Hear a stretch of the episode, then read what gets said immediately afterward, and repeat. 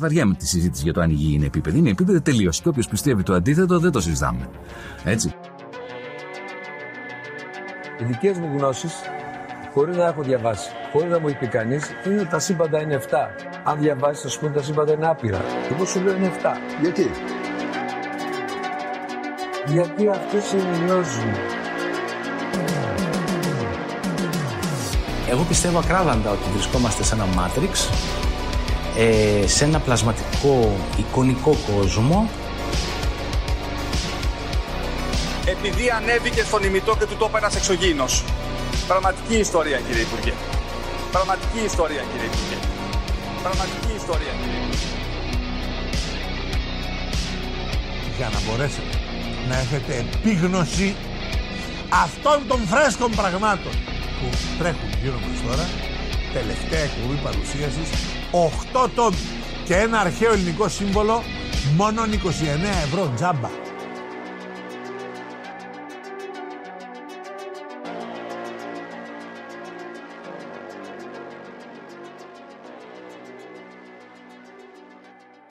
Φίλες και φίλοι καλησπέρα και καλώς ήρθατε σε ακόμα ένα επεισόδιο της Λέσχης των Συνωμοσιών. Σήμερα μαζί μας ο Δήμος. Γεια σου Φίλιππε που δεν λες το όνομά σου και φυσικά μαζί μας είναι και ο Γιώργος Γεια σου Γιώργο. Γεια σας παιδιά. Γεια σας, γεια σας.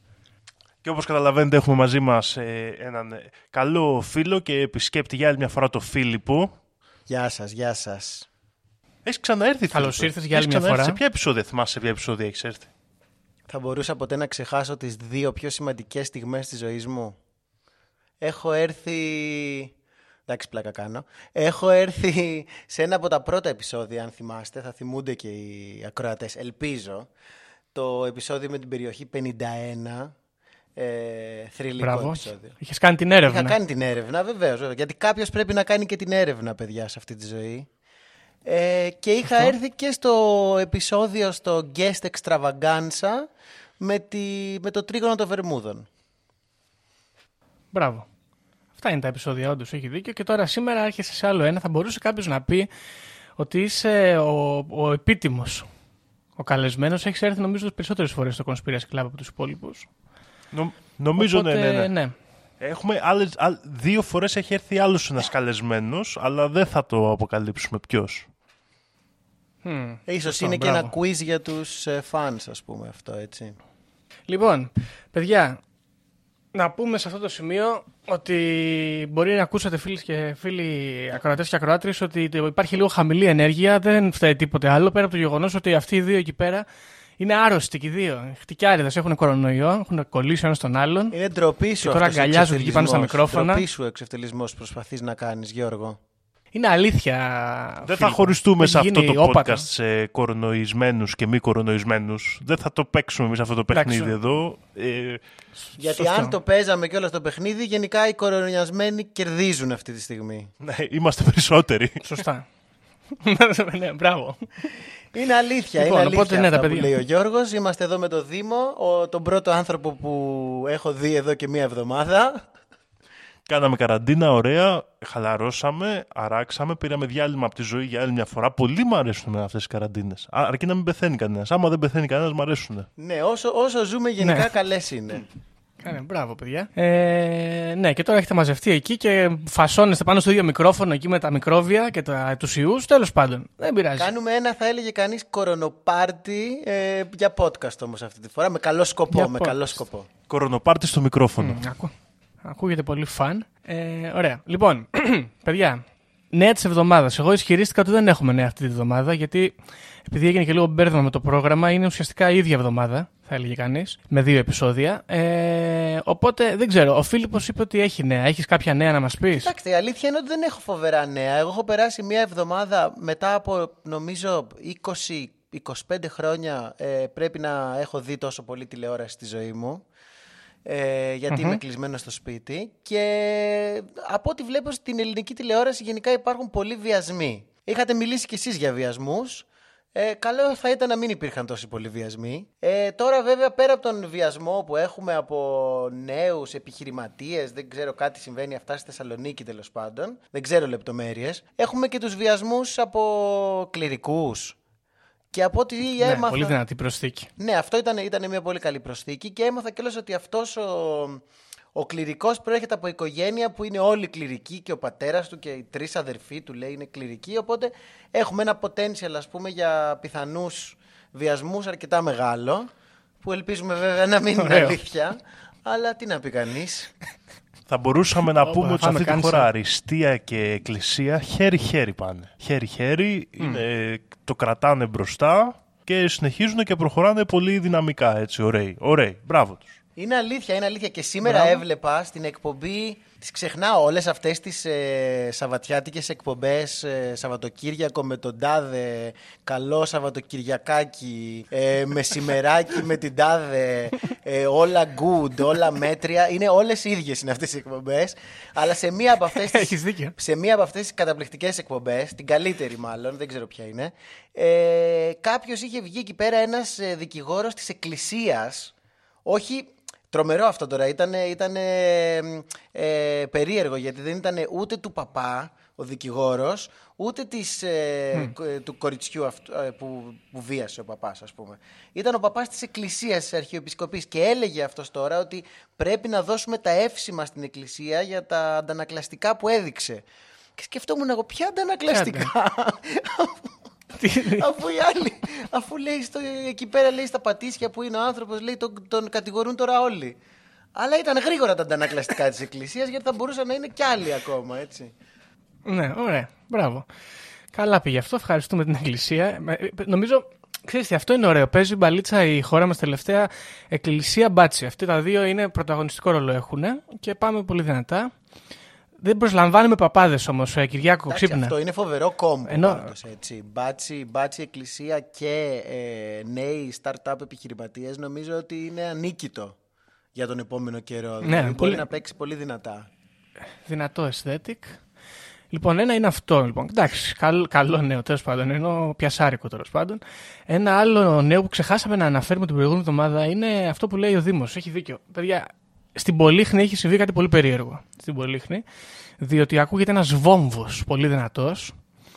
Ο οποίος λέει αντυχεί μέχρι τη Θεσσαλονίκη, κάτι τέτοια διαβάζω. Και ξυπνάνε τρομοκρατημένοι Θεσσαλονίκη το, τη νύχτα, ας πούμε, το βράδυ και ακούνε αυτό το θόρυβο, ένα βουμ, βουμ, ξέρω εγώ, κάτι τέτοια. Τι συμβαίνει και έχετε κάποιος άποψη από εσάς; Δεν ξέρω Γιώργο, εγώ όσο το μελέτησα και λόγω της παράληψής μας, έτσι που δεν το είπαμε στο προηγούμενο επεισόδιο, σίγουρα κάτι μυστηριώδες γίνεται. Ε, Προσωπικά από τις έρευνες μου νιώθω ότι είναι γήινης προέλευσης ο ήχος. Δεν μιλάμε για κάποιο εξωγήινο συμβάν, αλλά μιλάμε για κάποιο πείραμα για κάποια αποκάλυψη τεχνολογίας που δεν γνωρίζουμε μέχρι στιγμής. Οι πληροφορίες μου ακόμα δεν έχουν ξεκαθαρίσει. Υπάρχουν πολλά που συζητιούνται στη Θεσσαλονίκη. Υποτίθεται ότι κάνανε και κάποια τρικ εκεί για να το κρύψουν. Δεν, δεν κολλάμε εκεί. Δεν είναι τα νερά κάνουν γρου Μην μη μασάτε. Μην, μην τρώτε τώρα κουτόχορτο. Ναι, και καλά. Κάνουν λέει. γρου τα Θα νερά. σου- Τι είναι θα σου αυτά. πω, να γιατί μου πούμε. είπε ο φίλος μας, έχουμε φίλο που είναι από τη Θεσσαλονίκη, τον ρώτησα εγώ και του λέω ρε φίλε, πώς γίνεται αυτό το πράγμα, ξέρω εγώ. Και μου λέει, Μπορεί, μου λέει, να κλείσανε τη βάνα της ΔΕΥΑΚ, ας πούμε, την αντίστοιχη εκεί πέρα. ΔΕΥΑ αυτή είναι. Ε, και να σταμάτησε ο θόρυβος, γιατί λέει εκεί στην Πολύχνη είναι κούρμπα και κάνει ηχό. Κάνει πολύ, κάνει, ξέρεις, αντανάκλαση ο ήχος. Και θα μπορούσε μια βάνα να δημιουργήσει Δεν αυτό το ξέρω. πράγμα. Του λέω, ρε, πώς λένε, ύποπτο αυτό που μου λες. Δεν ξέρω, εμένα αυτό που μου αρέσει πιο πολύ απ' όλα με αυτή την ιστορία πάντως είναι ότι είναι πολύ ωραίος ο τρόπος με τον οποίο γίνεται η συζήτηση. Δηλαδή, δεν γίνεται συζήτηση που βγαίνει κάποιος και λέει ίσως είναι αυτό, ίσως είναι εκείνο, ίσως είναι το τρίτο. Όχι, όχι. Βγαίνει ένα-ένα οι οργανισμοί και λένε Εμείς πάντως δεν είμαστε. Δηλαδή, είναι σαν, είναι σαν πώς είναι όταν ήμασταν στην, τε- στην Τετάρτη Δημοτικού και βρίσκανε, ας πούμε, ένα σπασμένο παράθυρο στο σχολείο και έλεγε Ποιος ποιος το έκανε, τι ήταν αυτό. Και βγαίναν ένα-ένα, ξέρω εγώ, όλοι από το μάθημα και λέγανε Εγώ πάντως δεν ήμουνα. Βγαίνει, ας πούμε, η ΔΕΙΑΘ, λέει Εμείς πάντως δεν είμαστε. Βγαίνει ο Δήμος, λέει Εμείς πάντως δεν είμαστε. Έτσι και συνεχίζει έτσι. Οπότε, δια της ατόπου, ας πούμε, κάποια στιγμή θα μάθουμε. Μπορεί να είναι η ΠαΕ ΠΑΟΚ, ας πούμε, που το κάνει. Ποιος ξέρει. Αλλά μάλλον θα έχει βγει και αυτή, θα έχει κάνει μια ανακοίνωση. Εμείς πάντως δεν είμαστε. Δεν ξέρω. Πάντως ελέγχονται Μάλιστα. οι φήμες που λένε ότι αυτός ο ήχος μπορεί να προκαλέσει έλεγχο εγκεφάλου. Ελέγχονται αυτές οι φήμες; Ελέγχονται. Μάλιστα.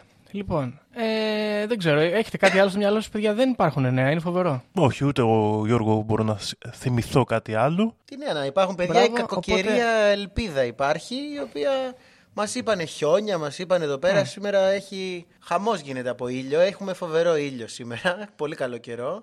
Κάνει κρύο όμως. Ναι, δεν Κάνει κάνει, κρύο. Κάνει κρύο, ναι. Παγω, παγωνιά. Πω πω ένας χιονιάς.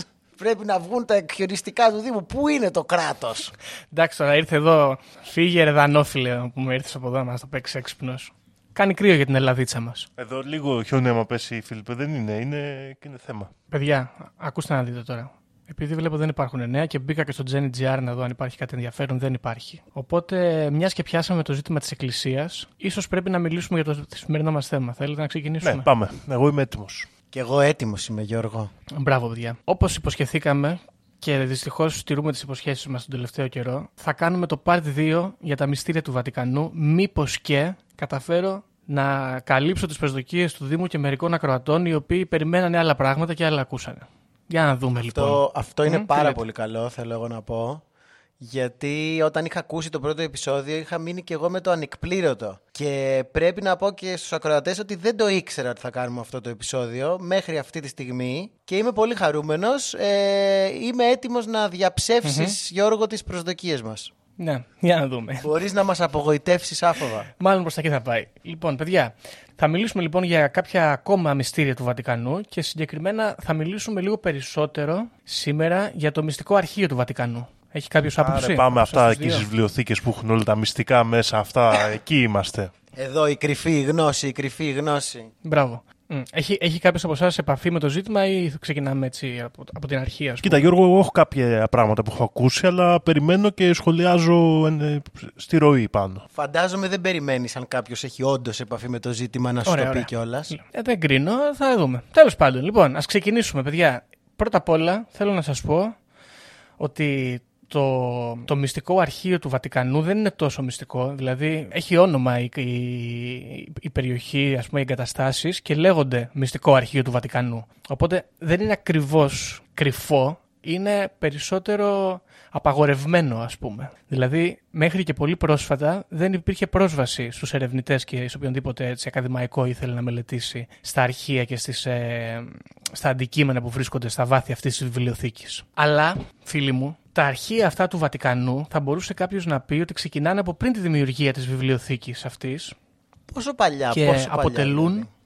σκόρπια παλιά από τον Έρωνα. Διότι εδώ διαβάζω, εγώ ενημερώνομαι, ότι τα πρώτα ας πούμε γράμματα και κείμενα τα οποία κρύψανε οι χριστιανοί και δημιουργήσαν ένα είδους αρχείο ξεκινάνε από την εκτέλεση του Αγίου Παύλου από τον ε, Νέρονα, τον, ε, τον, τον Σταύρωσε βασικά και αυτόν και από τότε και έπειτα αποφάσισαν λοιπόν οι χριστιανοί εκεί της ε, Ρώμης ότι είναι πολύ πολύτιμα τα, οι αλληλογραφίες τους και οι σημειώσεις που έχουν κάνει για τη θρησκεία τους, οπότε θα αρχίσουν σιγά σιγά να τις κρύβουν. Και αρχίζουν λοιπόν να παίρνουν κομμάτια που αργότερα θα αποτελέσουν ας πούμε τα Ευαγγέλια, αλληλογραφίες μεταξύ των ε, μελών των εκκλησιών και να τα κρύβουν σε βάρκες, σε σπίτια, ε, σε δημόσιους χώρους, σε συγκεκριμένα σημεία.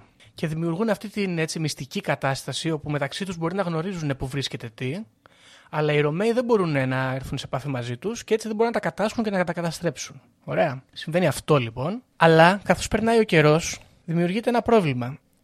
Το πρόβλημα αυτό λέει ότι, οκ, περνάει ο καιρός, γίνεται πιο popular ο χριστιανισμός και αρχίζουμε να μαζεύουμε περισσότερο και περισσότερο υλικό και δυσκολεύονται οι άνθρωποι αυτοί με τη δομή που έχουν αυτή την πολύ πρόχειρη να συντηρήσουν αρχείο και να έχουν τη γνώση του τι βρίσκεται και πού βρίσκεται. Οπότε αποφασίζουν ότι θα αρχίσουν ρε παιδί μου να φτιάχνουν βιβλιοθηκούλες κανονικές και αρχίζουν να δημιουργούνται μικρές βιβλιοθήκες σε συγκεκριμένα σημεία με κανονικό αρχείο πλέον, όχι κρυμμένα σε τυχαία μέρη.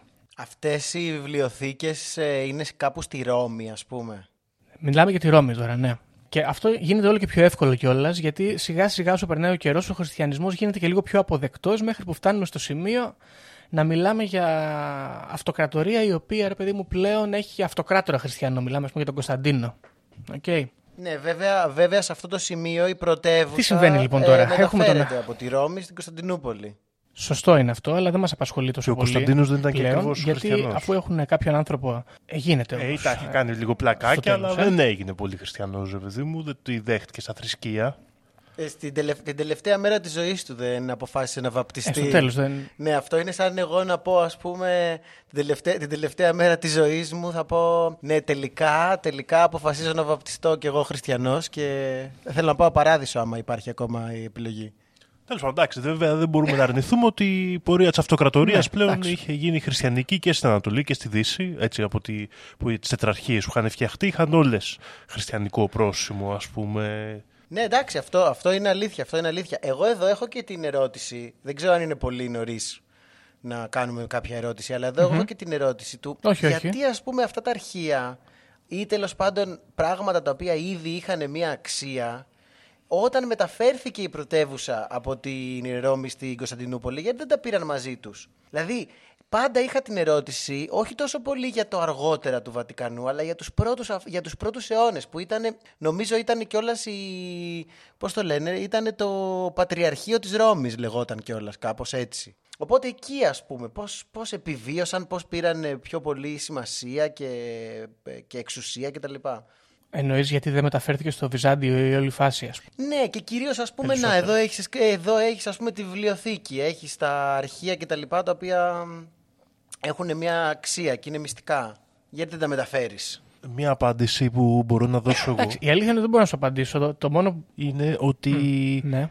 δεν είχε οργανωθεί ακόμα τόσο καλά η Εκκλησία εκείνη την εποχή. Δεν είχε τόσο ισχυρή οργάνωση ώστε να αποτελεί ένα απόσπαστο κομμάτι της αυτοκρατορίας που θα μεταφερθεί. Δηλαδή ο Κωνσταντίνος ουσιαστικά ήταν ο πρώτος αυτοκράτορας που επέτρεψε την ελεύθερη λειτουργία της ε, χριστιανικής ας πούμε ε, θρησκείας, την ελεύθερη λατρεία της. Και επομένως δεν υπήρχε οργανωμένο επίσημο ε, παραδείγματος χάρη ε, ε, εκκλησιαστικός φορέας στη Ρώμη. Δηλαδή μιλάμε ακόμα για μια μορφή μη παρανομίας, ας το πούμε έτσι αν μπορεί να είναι, πριν την ε, ολοκληρωτική επιβολή. Στην συνέχεια αυτής της πράξης, στη συνέχεια δηλαδή του, του δόγματος ανεξιθρησκείας κλπ. άρχισαν να οργανώνονται τόσο το Πατριαρχείο της Κωνσταντινούπολης όσο και αυτό που θα γινόταν το Βατικανό. Και τους πήρε σχεδόν χίλια χρόνια. Ναι, ναι, ναι, σωστά, σωστά. Οκ, απλά εγώ περισσότερο είχα την, Σωστό. είχα την ερώτηση για το γιατί, ας πούμε, πώς και τελικά έμειναν στη Ρώμη. Τα, όχι τόσο το Πατριαρχείο της Ρώμης και αυτό που μετέπειτα έγινε το Βατικανό, όπως το γνωρίζουμε και τα λοιπά με τον Πάπα, όσο για τα κείμενα αυτά και τα μυστικά αυτά και όλη αυτή τη γνώση που είμαστε σίγουροι εδώ, δεν έχουμε καμία αμφιβολία ότι υπήρχε, έτσι. Αλλά συνέχισε και νομίζω θα απαντηθεί η ερώτηση. Δεν... Ε, το μόνο που μπορώ να σκεφτώ, έτσι, μικρή παρένθεση, είναι ότι εντάξει, ίσως η Ρώμη τότε θεωρείται ακόμα η πρωτεύουσα του κόσμου, ας πούμε, οπότε είχε περισσότερο, ε, είχε περισσότερο νόημα να είναι εκεί οι χριστιανοί και να μεταδίδουν το μήνυμα και να κάνουν προσελητισμό από τη Ρώμη; Ξέρω εγώ. Εγώ πιστεύω δεν ότι και ξέρω. πολύ απλά Τέλος πάντων, ο θα δούμε. κόσμος δεν έφυγε. Ναι, μάλλον αυτό, κάτι τέτοιο. Τέλος πάντων, παιδιά, ας μην κρίνουμε τις ε, πρακτικές των χριστιανών να- για να δούμε πού καταλήξαν εδώ πέρα μετά οι καθολικοί να κάνουν τις κομπίνες τους. Οι οποίες είναι άλλες πρακτικές των χριστιανών. Δηλαδή, ας μην κρίνουμε αυτές τις πρακτικές των χριστιανών, ας κρίνουμε τις άλλες. Ναι, τις κομπίνες τους. Μας απασχολεί ό,τι κάνουν. Ε. Μας απασχολούν οι κομπίνες εδώ πέρα. Αφού λοιπόν έχουν φτιάξει, όπως είπαμε στην αρχή, αυτές τις πρόχειρες, τα μικρές βιβλιοθήκες, τις κόρπιες και έχουν ψηλοοργανωθεί, φτάνουμε στη φάση που υπάρχει πλέον ο αυτοκράτορας ο Κωνσταντίνος, ο πρώτος, ο οποίος φτιάχνει μια, ένα, ένα κτίριο, ας πούμε, το οποίο εγκαθιδρύεται σαν ένα μέρος το οποίο θα αποθηκεύσει πληροφορίες και αρχεία τέτοια, το οποίο στα ελληνικά, για να δούμε πώς λέγεται, ναι, το ανάκτορο του Λατερανού, το οποίο είναι ένα κτίριο πριν την ε, βιβλιοθήκη του Βατικανού, το οποίο στεγάζει και αυτό κομμάτια από, το μυστικό, από τα μυστικά αρχεία του Βατικανού. Το επόμενο μέρος, τέλος πάντων, στο οποίο αποθηκεύονται και δημιουργείται πλέον ξεκάθαρα αυτό που αποκαλούμε μυστικό αρχείο του Βατικανού είναι η βιβλιοθήκη του Βατικανού και εκεί πλέον στεγάζονται όλα αυτά τα αρχεία μέχρι και σήμερα. Εντάξει. Οπότε, οπότε ό,τι Μέχρι βέβαια να αρχεία φτάσουμε στο έχουμε σήμερα, έχουνε- Από, τη, από τους πρώτους χρόνους, ας πούμε, με τις ε, ε, κατακόμβες και τα λοιπά και τις, τους εκδιωγμούς των χριστιανών και τα λοιπά, ξεκινάνε και αποθηκεύονται στη βιβλιοθήκη του Βατικανού που υπάρχει, ας πούμε, μέχρι και σήμερα το κτίριο εντός των τυχών της πόλης. Ακριβώς. Βέβαια, το 1305 ε, συμβαίνει μια πονηριά στην Καθολική Εκκλησία και όπως είχαμε πει και στο επεισόδιο το, το πρώτο του Βατικανού, γίνεται η μεταφορά της, ε, της έδρας της Εκκλησίας στη Γαλλία, στο Αβινιόν. Και αρχίζουν διάφοροι καρδινάλοι γαλλικής καταγωγής να μεταφέρουν κομμάτια από το αρχείο από τη Ρώμη στη Γαλλία. Και μέσα σε αυτή τη μεταφορά αρχίζουν να χάνονται πολλά πολλά από τα αντικείμενα αυτά, είτε στη θάλασσα, είτε λόγω κακοκαιρίας, είτε τα τρώνε ακόμα και τα έντομα, ας πούμε. Και φτάνουμε στο 1377, όπου επιστρέφουμε πίσω στη Ρώμη την έδρα της Εκκλησίας, επιστρέφουν και τα αρχεία πάλι πίσω στη Ρώμη και ξαναγίνεται μια πάλι χασούρα τέτοια στο ταξίδι. Και στο 1351 πλέον ο Πάπας ο Νικόλαος ο Πέμπτος φτιάχνει το κτίριο της Εκκλησίας του Βατικανού και πλέον είναι ό,τι έχει απομείνει και ό,τι προστίθεται από εκεί και πέρα. Ε, εκεί μέχρι και σήμερα, όπως είπαμε, η δομή βέβαια τους, ε, του αρχείου αυτού και ο τρόπος με τον οποίο θα λειτουργήσει εγκαθιδρύεται το 1612 από τον Πάπα Παύλο τον Πέμπτο. Ωραία. Ο οποίος αποφασίζει ότι για 200 χρόνια από τώρα τα αρχεία αυτά θα παραμείνουν κρυφά. Δεν θα μπορεί να τα χρησιμοποιήσει κανένας, μα κανένας ο οποίος δεν είναι κληρικός και μέλος της Εκκλησίας ε, με κάποιο βαθμό τέλος πάντων. Διοικητικό, ας πούμε, μέλος. Μπράβο, ναι. Τώρα όμως ταυτόχρονα τι συμβαίνει, παιδιά; Κάθε φορά που ένας Πάπας πεθαίνει και έρχεται ένας άλλος στη θέση του, οποιαδήποτε αλληλογραφία έχει, οποιαδήποτε βιβλία έχει στη βιβλιοθήκη του και οποιοδήποτε τέλος πάντων πράγμα θα μπορούσε να θεωρηθεί αρχείο, αφομοιώνεται από την Εκκλησία ε, στα, στα μυστικά αρχεία του Βατικανού. Οπότε, όπως καταλαβαίνουμε, εκτός από οτιδήποτε έχει να κάνει γύρω-γύρω ε, από τον Πάπα, έχουμε πλέον ακόμα και τα προσωπικά αντικείμενα του Πάπα να μπαίνουν στο αρχείο αυτό. Δηλαδή, δηλαδή τώρα, ας πούμε, ο Πάπας που έχουμε αυτή τη στιγμή, που είναι, ξέρω εγώ, Αργεντίνος, αυτή τη στιγμή στα μυστικά αρχεία του Βατικανού υπάρχει μια, μια φύσα του Μαραντόνα που είχε στο δωμάτιό του όταν ήταν μικρός, ξέρω εγώ. Με καλά και εσύ, χριστιανικού ενδιαφέροντος. Όχι, Φίλιππε, γιατί αυτή η αφίσα μπορεί να, είναι, μπορεί να είναι στο δωμάτιό του αυτή τη στιγμή. Όταν πεθάνει, θα την πάρουμε στο αρχείο Α, του. Δηλαδή ο προηγούμενος ας πούμε, που ήταν Γερμανός, ξέρω εγώ τι ήταν, αν είχε μία αφίσα είχε με το... Του, του Όλιβερ Μπίρχοφ. ναι, αν είχε του, αν είχε του Όλιβερ Καν, ας πούμε, θα την έχουμε τώρα στα αρχεία. Μπορεί να είναι στο αρχείο. Κοινώς εγώ αυτό που καταλαβαίνω είναι ότι όπως με τα περισσότερα αυτά μυστικά αρχεία, μα είναι γεμάτα σαβούρα μέσα, έτσι. Μην είσαι άπιστος, Φίλιππε, θα δούμε σε λίγο. Αυτό, αυτό μόλις αρχίσουμε να αναλύουμε τι μπορεί να υπάρχει μέσα στα αρχεία θα το κρίνουμε. Λοιπόν, το 1881 έχουμε τον Πάπα τον Λέο τον 13ο, ο οποίος ε, αλλάζει τη φάση και λέει ότι όποιος πλέον ε, ζητήσει την άδεια και την πάρει μπορεί να έχει πρόσβαση στα ε, αρχεία του Βατικανού. Αλλά και πάλι για να πάρεις την άδεια να μπεις μέσα να αρχίσεις να ψάχνεις, γίνεται εξονυχιστικός έλεγχος Πολύ συγκεκριμένα άτομα παίρνουν άδεια και μάλιστα όταν μπαίνουν σε αυτές τις κατακόμβες της βιβλιοθήκης, έχουν ανθρώπους που τους παρακολουθούν, τους ψάχνουν όταν μπουν, τους ψάχνουν όταν βγουν και μάλιστα τους απαγορεύουν να κινηθούν και σε χώρους οι οποίοι θα είναι άσχετοι, ας τους πούμε, με το αντικείμενο το οποίο αυτοί είπαν ότι θα ερευνήσουν όταν ζητήσαν την άδεια. Είναι off limits, off limits. Αλλά ταυτόχρονα στην, ε, στα μυστικά αυτά αρχεία υπάρχουν ε, περιοχές οι οποίες είναι off limit ούτως ή άλλως. Δηλαδή, ακόμα και να ζητήσεις εσύ άδεια για αυτό το συγκεκριμένο, δεν θα την πάρεις, το ξέρουμε. Και αυτά, μάλιστα, τα περισσότερα αφορούν ε, χρονικές περιόδους. Ήποπτο είναι το γεγονός ότι μία χρονική περίοδος που είναι σίγουρα off limits είναι η περίοδος του Δευτέρου Παγκοσμίου Πολέμου και λίγο πριν και λίγο μετά. Αυτό το λες εσύ ύποπτο, δηλαδή;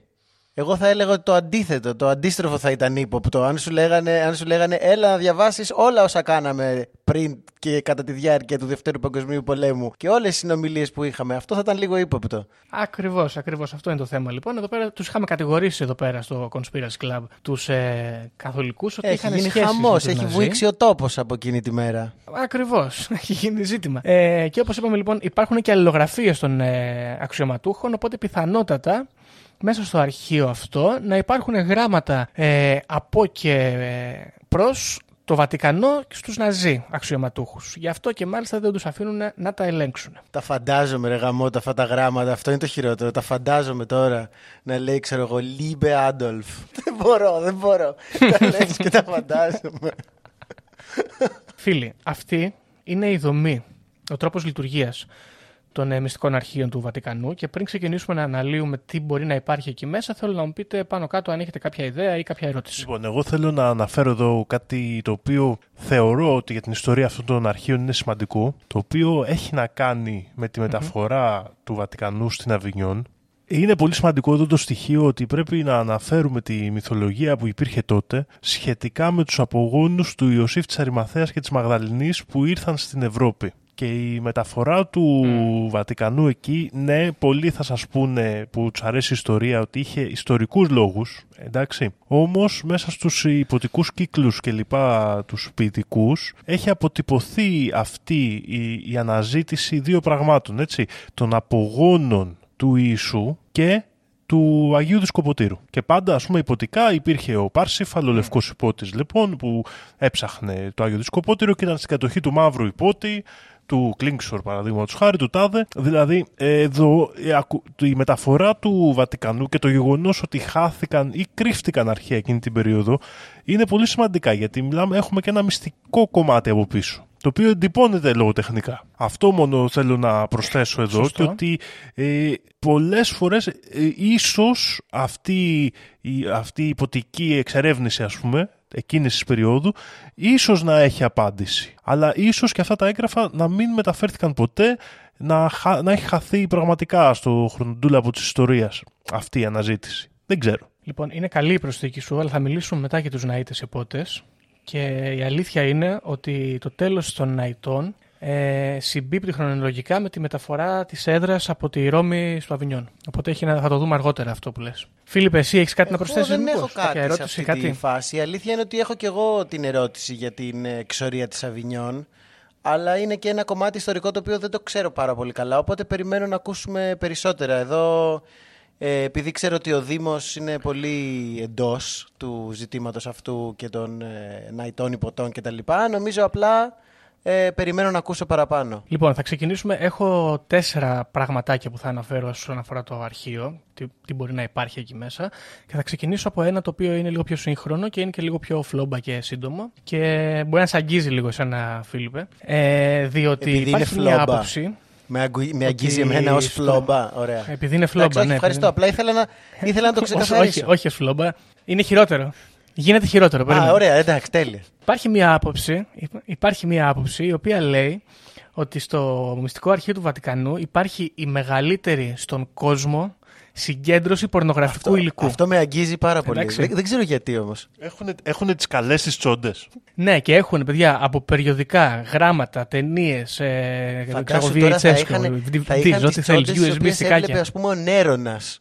Καταλαβαίνεις, δηλαδή τώρα καθόμαστε και βλέπουμε, λένε τώρα τσόντες και τα λοιπά, 21ος αιώνας. Φαντάσου τώρα ο Νέρονας ας πούμε, τι έβλεπε. Ή ας πούμε Τι η γινότανε. Μεσαλίνα, έτσι δεν είναι θέμα. Ξέρεις, τότε ήταν οι άνθρωποι πολύ πιο απελευθερωμένοι. Παιδιά, χαμός από πορνό λοιπόν στο Βατικανό, σύμφωνα με, εδώ με τους ερευνητές και μάλιστα μια περίεργη. Ε, βασικά, ξεκινήσουμε από την όχι περίεργη, διότι κάποια στιγμή ο Πάπας, ο Λέο, ο 15ο, πηγαίνει στον Ραφαέλ και του λέει: Θέλω να μου ζωγραφίσεις εδώ τα δωμάτια των, ε, του, της οικίας που, κατα, που κατοικώ. Και αρχίζουν, ρε παιδί μου, να κάνουν τυχογραφίε, μεγάλους πίνακες και άλλα τέτοια πράγματα. Αλλά φτάνουμε σε ένα σημείο όπου δεν τους πληρώνουν άλλο, έχουν καθυστερήσει τις πληρωμές. Και γίνεται μια φασούλα που είναι ένας από αυτούς που δουλεύουν μαζί με τον Ραφαέλ, ο οποίος λέγεται ε, Ρωμανό, Ρωμάνο, δεν ξέρω, ο οποίος τα έχει πάρει και αρχίζει και ζωγραφίζει στους τοίχους άνδρες και γυναίκες σε ερωτικές περιπτύξεις, αλλά κυρίως να αυνανίζονται. Ωραία, γίνεται ένας μικρός χαμός όταν τον παίρνουν χαμπάρι, κατεβάζουν αυτούς τους πίνακες και τους πηγαίνουν στο αρχείο. Α, οπότε έχουμε Υπάρχουν, και αυτές λοιπόν, τις αυτοί οι μορφές. πίνακες. Δηλαδή, γιατί η αλήθεια είναι ότι είχα αυτή την ερώτηση. Εντάξει, έχουν τη μεγαλύτερη συλλογή πορνογραφικού υλικού.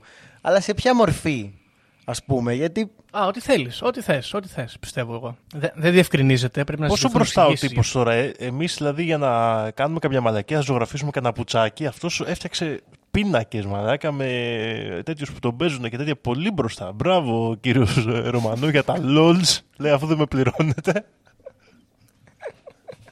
ναι, την είδε έτσι αυτός. Λοιπόν, ε, γίνεται αυτή η φασούλα τέλος πάντων, αλλά εγώ πιστεύω ότι παιδιά σε αυτό το πορνογραφικό αρχείο κυρίως θα υπάρχουν ερωτικές περιπτύξεις των ε, ιερέων και των μοναχών. Όπως είδαμε, ρε παιδί, όπως είπαμε και στο εισαγωγικό σημείωμα με τον παπά που βίαζε το κορίτσι. Τέτοια πραγματάκια περίεργα, ας πούμε, λίγο άρρωστα. Αλλά και ποιος ξέρει, ίσως κάποια sex parties που μπορεί να κάνουν, όπως είδαμε και στο πρώτο επεισόδιο του Βατικανού. Δύο κληρικοί χαλάσαν 20 εκατομμύρια σε ναρκωτικά και πόρνες. Δηλαδή έχει υλικό να να αποθηκεύσεις. Οπότε έχουμε μια τέτοια φασούλα. Και το πονηρό είναι εδώ λοιπόν, παιδιά, ότι υπάρχει ένα μουσείο στη Δανία. Κατάλαβες, Φίλιππε, Α, γιατί σε τώρα, αφορά ίσως τώρα λίγο; κατάλαβα. Εντάξει. Μου είχαν περάσει πολλά από το μυαλό. Ε, εντάξει. Όχι, υπάρχει λοιπόν ένα μουσείο στη Δανία, λέγεται ε, Denmark's Museum Erotica. Το οποίο είναι. Υπάρχουν διάφορα Δεν από έχω ό,τι είδα πάει, από δεν τέτοια έχω πάει. μουσεία στην Ευρώπη. Να πας. Ντρέπομαι Δεν που ξέρω το αν είναι στην λέω. Κοπενχάγη, υποθέτω εκεί θα είναι. Ε, το οποίο κάποια στιγμή τέλος πάντων ε, είχε βγει, κυκλοφορούσε εκεί η φήμη ότι έχει το μεγαλύτερο ε, αρχείο έτσι, ερωτικού περιεχομένου στην Ευρώπη καταγεγραμμένο και ως έκθεμα.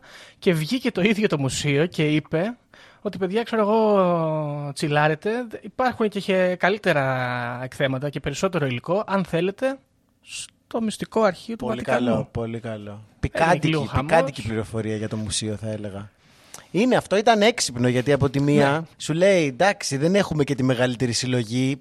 Έχετε δει τη συλλογή του Βατικανού, wink wink. Αλλά από την άλλη ας Μμ, πούμε εντάξει wink, επειδή wink. δεν θα δεις την πορνογραφική συλλογή του Βατικανού θα συνεχίσει ο κόσμος να πηγαίνει να επισκέφτεται το μουσείο. Και είναι και, ε- είναι και κάπως καλό δεύτερο catchphrase, αυτό μεγαλύτερο. ήθελα να πω εγώ. Έχουμε τη δεύτερη μεγαλύτερη πορνογραφική συλλογή μετά το Βατικανό. ναι, ναι, ναι. Μπράβο, ακριβώς. Α αφήσουμε τα πορνό, εκτός και αν έχετε κάποιο σχόλιο. Δεν ξέρω. Να Θέλετε τα βγάλουν στη προσθέσετε φόρα κάτι; είναι το σχόλιο. το σχόλιο είναι τι ντρέπεστε. δηλαδή θέλω να πω, εγώ το λέω σοβαρά αυτό έτσι. Θέλω να πω ειδικά για την Καθολική Εκκλησία. Ε, έχουν βγει τόσα σκάνδαλα, παιδιά. Εδώ πέρα μιλάμε δηλαδή και πέρα από το πορνογραφικό υλικό που έχουν, πόσο σεξ μαζί με Καθολική Εκκλησία πρέπει να είναι trending αυτά τα δύο. Έτσι, το θέμα σεξ και το θέμα Καθολική Εκκλησία. Τουλάχιστον βγάλτε και το πορνογραφικό υλικό. Να, να γελάσουμε, ρε παιδί μου. Να, να, να περάσουμε και λίγο καλά. Α πούμε, να. να ε, Πώς το λένε, να ελαφρύνει λίγο το ζήτημα. Γιατί σεξ και Καθολική Εκκλησία έχουν, έχουν κάνει πολύ κακό συνδυασμό. Και νομίζω είναι στο καλό, ας πούμε, τη, των πιστών και του ποιμνίου. Πώς, λέ, κάπως λέγονται οι καθολικοί εντωμεταξύ; Δεν λέγονται ποιμνίο, είναι το καθο- η καθολική.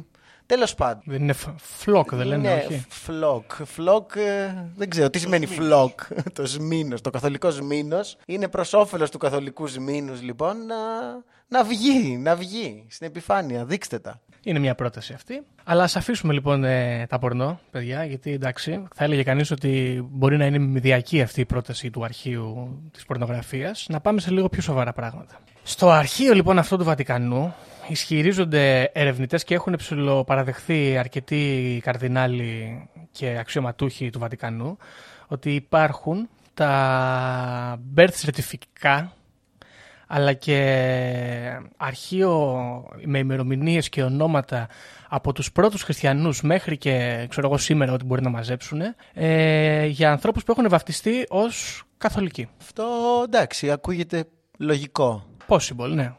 Και θα έλεγε κανείς, οκ, ξέρω εγώ, γιατί μας πειράζει, γιατί αυτό πρέπει να είναι κρυφό. Οκ, τα παλαιά χρόνια είχε ένα νόημα, διότι σου λέει ρε παιδί μου, εντάξει, ακόμα παίζει μια φάση εδώ πέρα αντιπαλότητας με παγανιστές. Αργότερα έχουμε τους μουσουλμάνους. Μετά έχουμε κάποιο είδους ε, κόντρα εσωτερική με ορθόδοξους κτλ.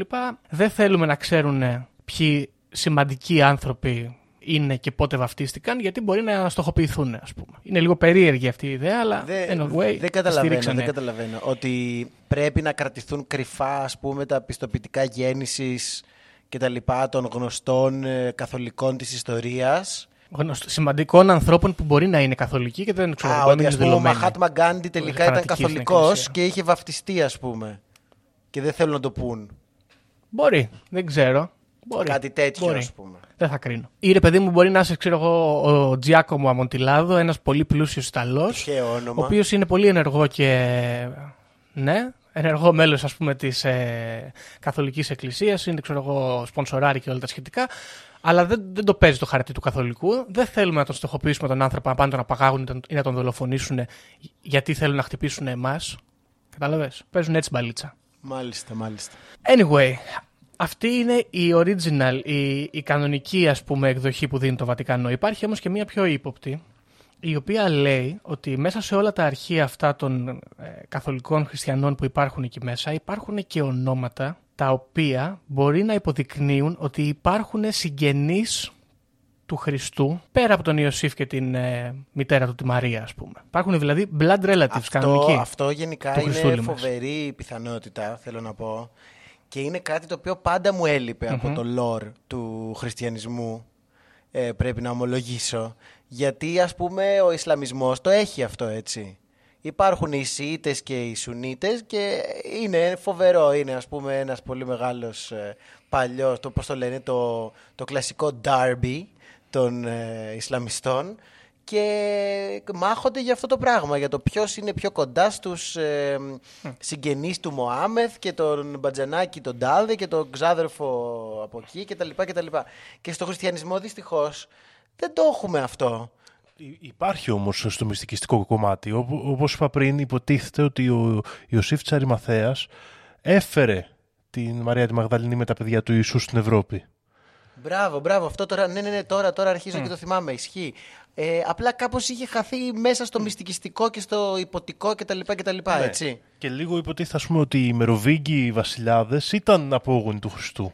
Εκεί είναι που χρησιμοποιείται πρώτη φορά το Lord, δηλαδή η νέα καθολική εκκλησία που φτιάχνεται με τον Κάρλο Μαρτέλο κλπ. Υποτίθεται ότι έχει τις βάσεις της σε απογόνους του Ιησού. Α, κατάλαβα. Και οι Μεροβίκοι βασιλιάδες πότε σταματάνε πριν τους ε, Βουρβόνους, δηλαδή στη Γαλλία; Τι ναι. γίνεται; Α, OK, okay, OK. Okay. Άρα μέχρι το Μεσαίωνα, ας πούμε, μέχρι το 1500, ίσως μέχρι το 1400, υπήρχαν ίσως, μπράβο, ναι, δηλαδή υπήρχαν ίσως απόγονοι του Χριστού. Ωραία. Συνδέεται αυτό με αυτό που λες τώρα Γιώργο ή...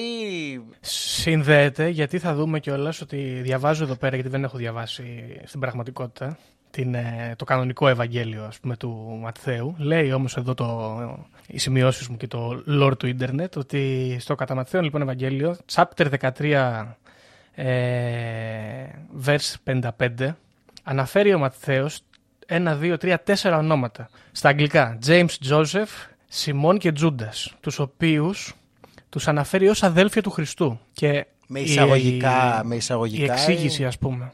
Ah. Χωρίς εισαγωγικά στο χαρτί. Αλλά η εξήγηση λοιπόν όμως των ε, ιερέων και των μελετητών των γραφών λέει ότι είναι αδελφοί του Χριστού όπως είναι, ξέρω εγώ, ξέρεις, με την ευρεία έννοια, αδελφέ μου. Μπρο που λέμε. Αλλά.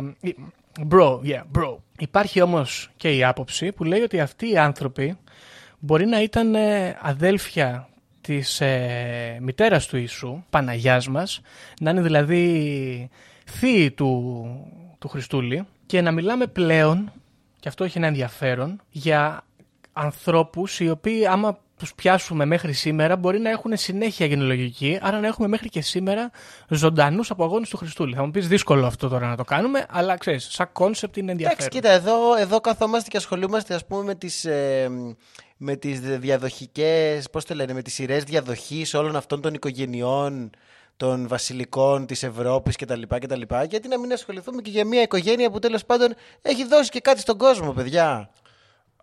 Αυτό θα σου πω είναι ναι, κάτι σωστό. αντίστοιχο ακριβώς γιατί θα μπορούσε να φτιαχτεί κάποια αριστοκρατική σύνδεση αντίστοιχη με τη γενεαλογία του Χριστού, όμως ταυτόχρονα αυτό αποτελούσε θεολογικό πρόβλημα. Ακριβώς. Είναι ένα θέμα γιατί Ακριβώς, θίγει τη θεϊκότητα δηλαδή, του Χριστούλη. Ακριβώς. Το κάνει πιο άνθρωπο. Συγγενή ε, του Ιησού Χριστού. Το οποίο το κάνει θεολογικά. Τέλος πάντων, και σε ένα ζήτημα εκείνης της εποχής πρέπει να σκεφτούμε ότι υπήρχαν όλες αυτές οι αιρέσεις.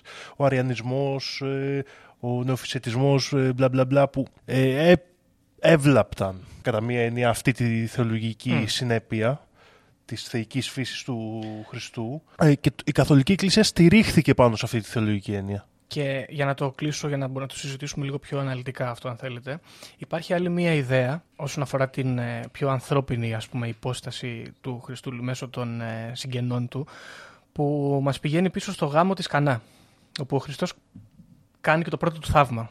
Ωραία.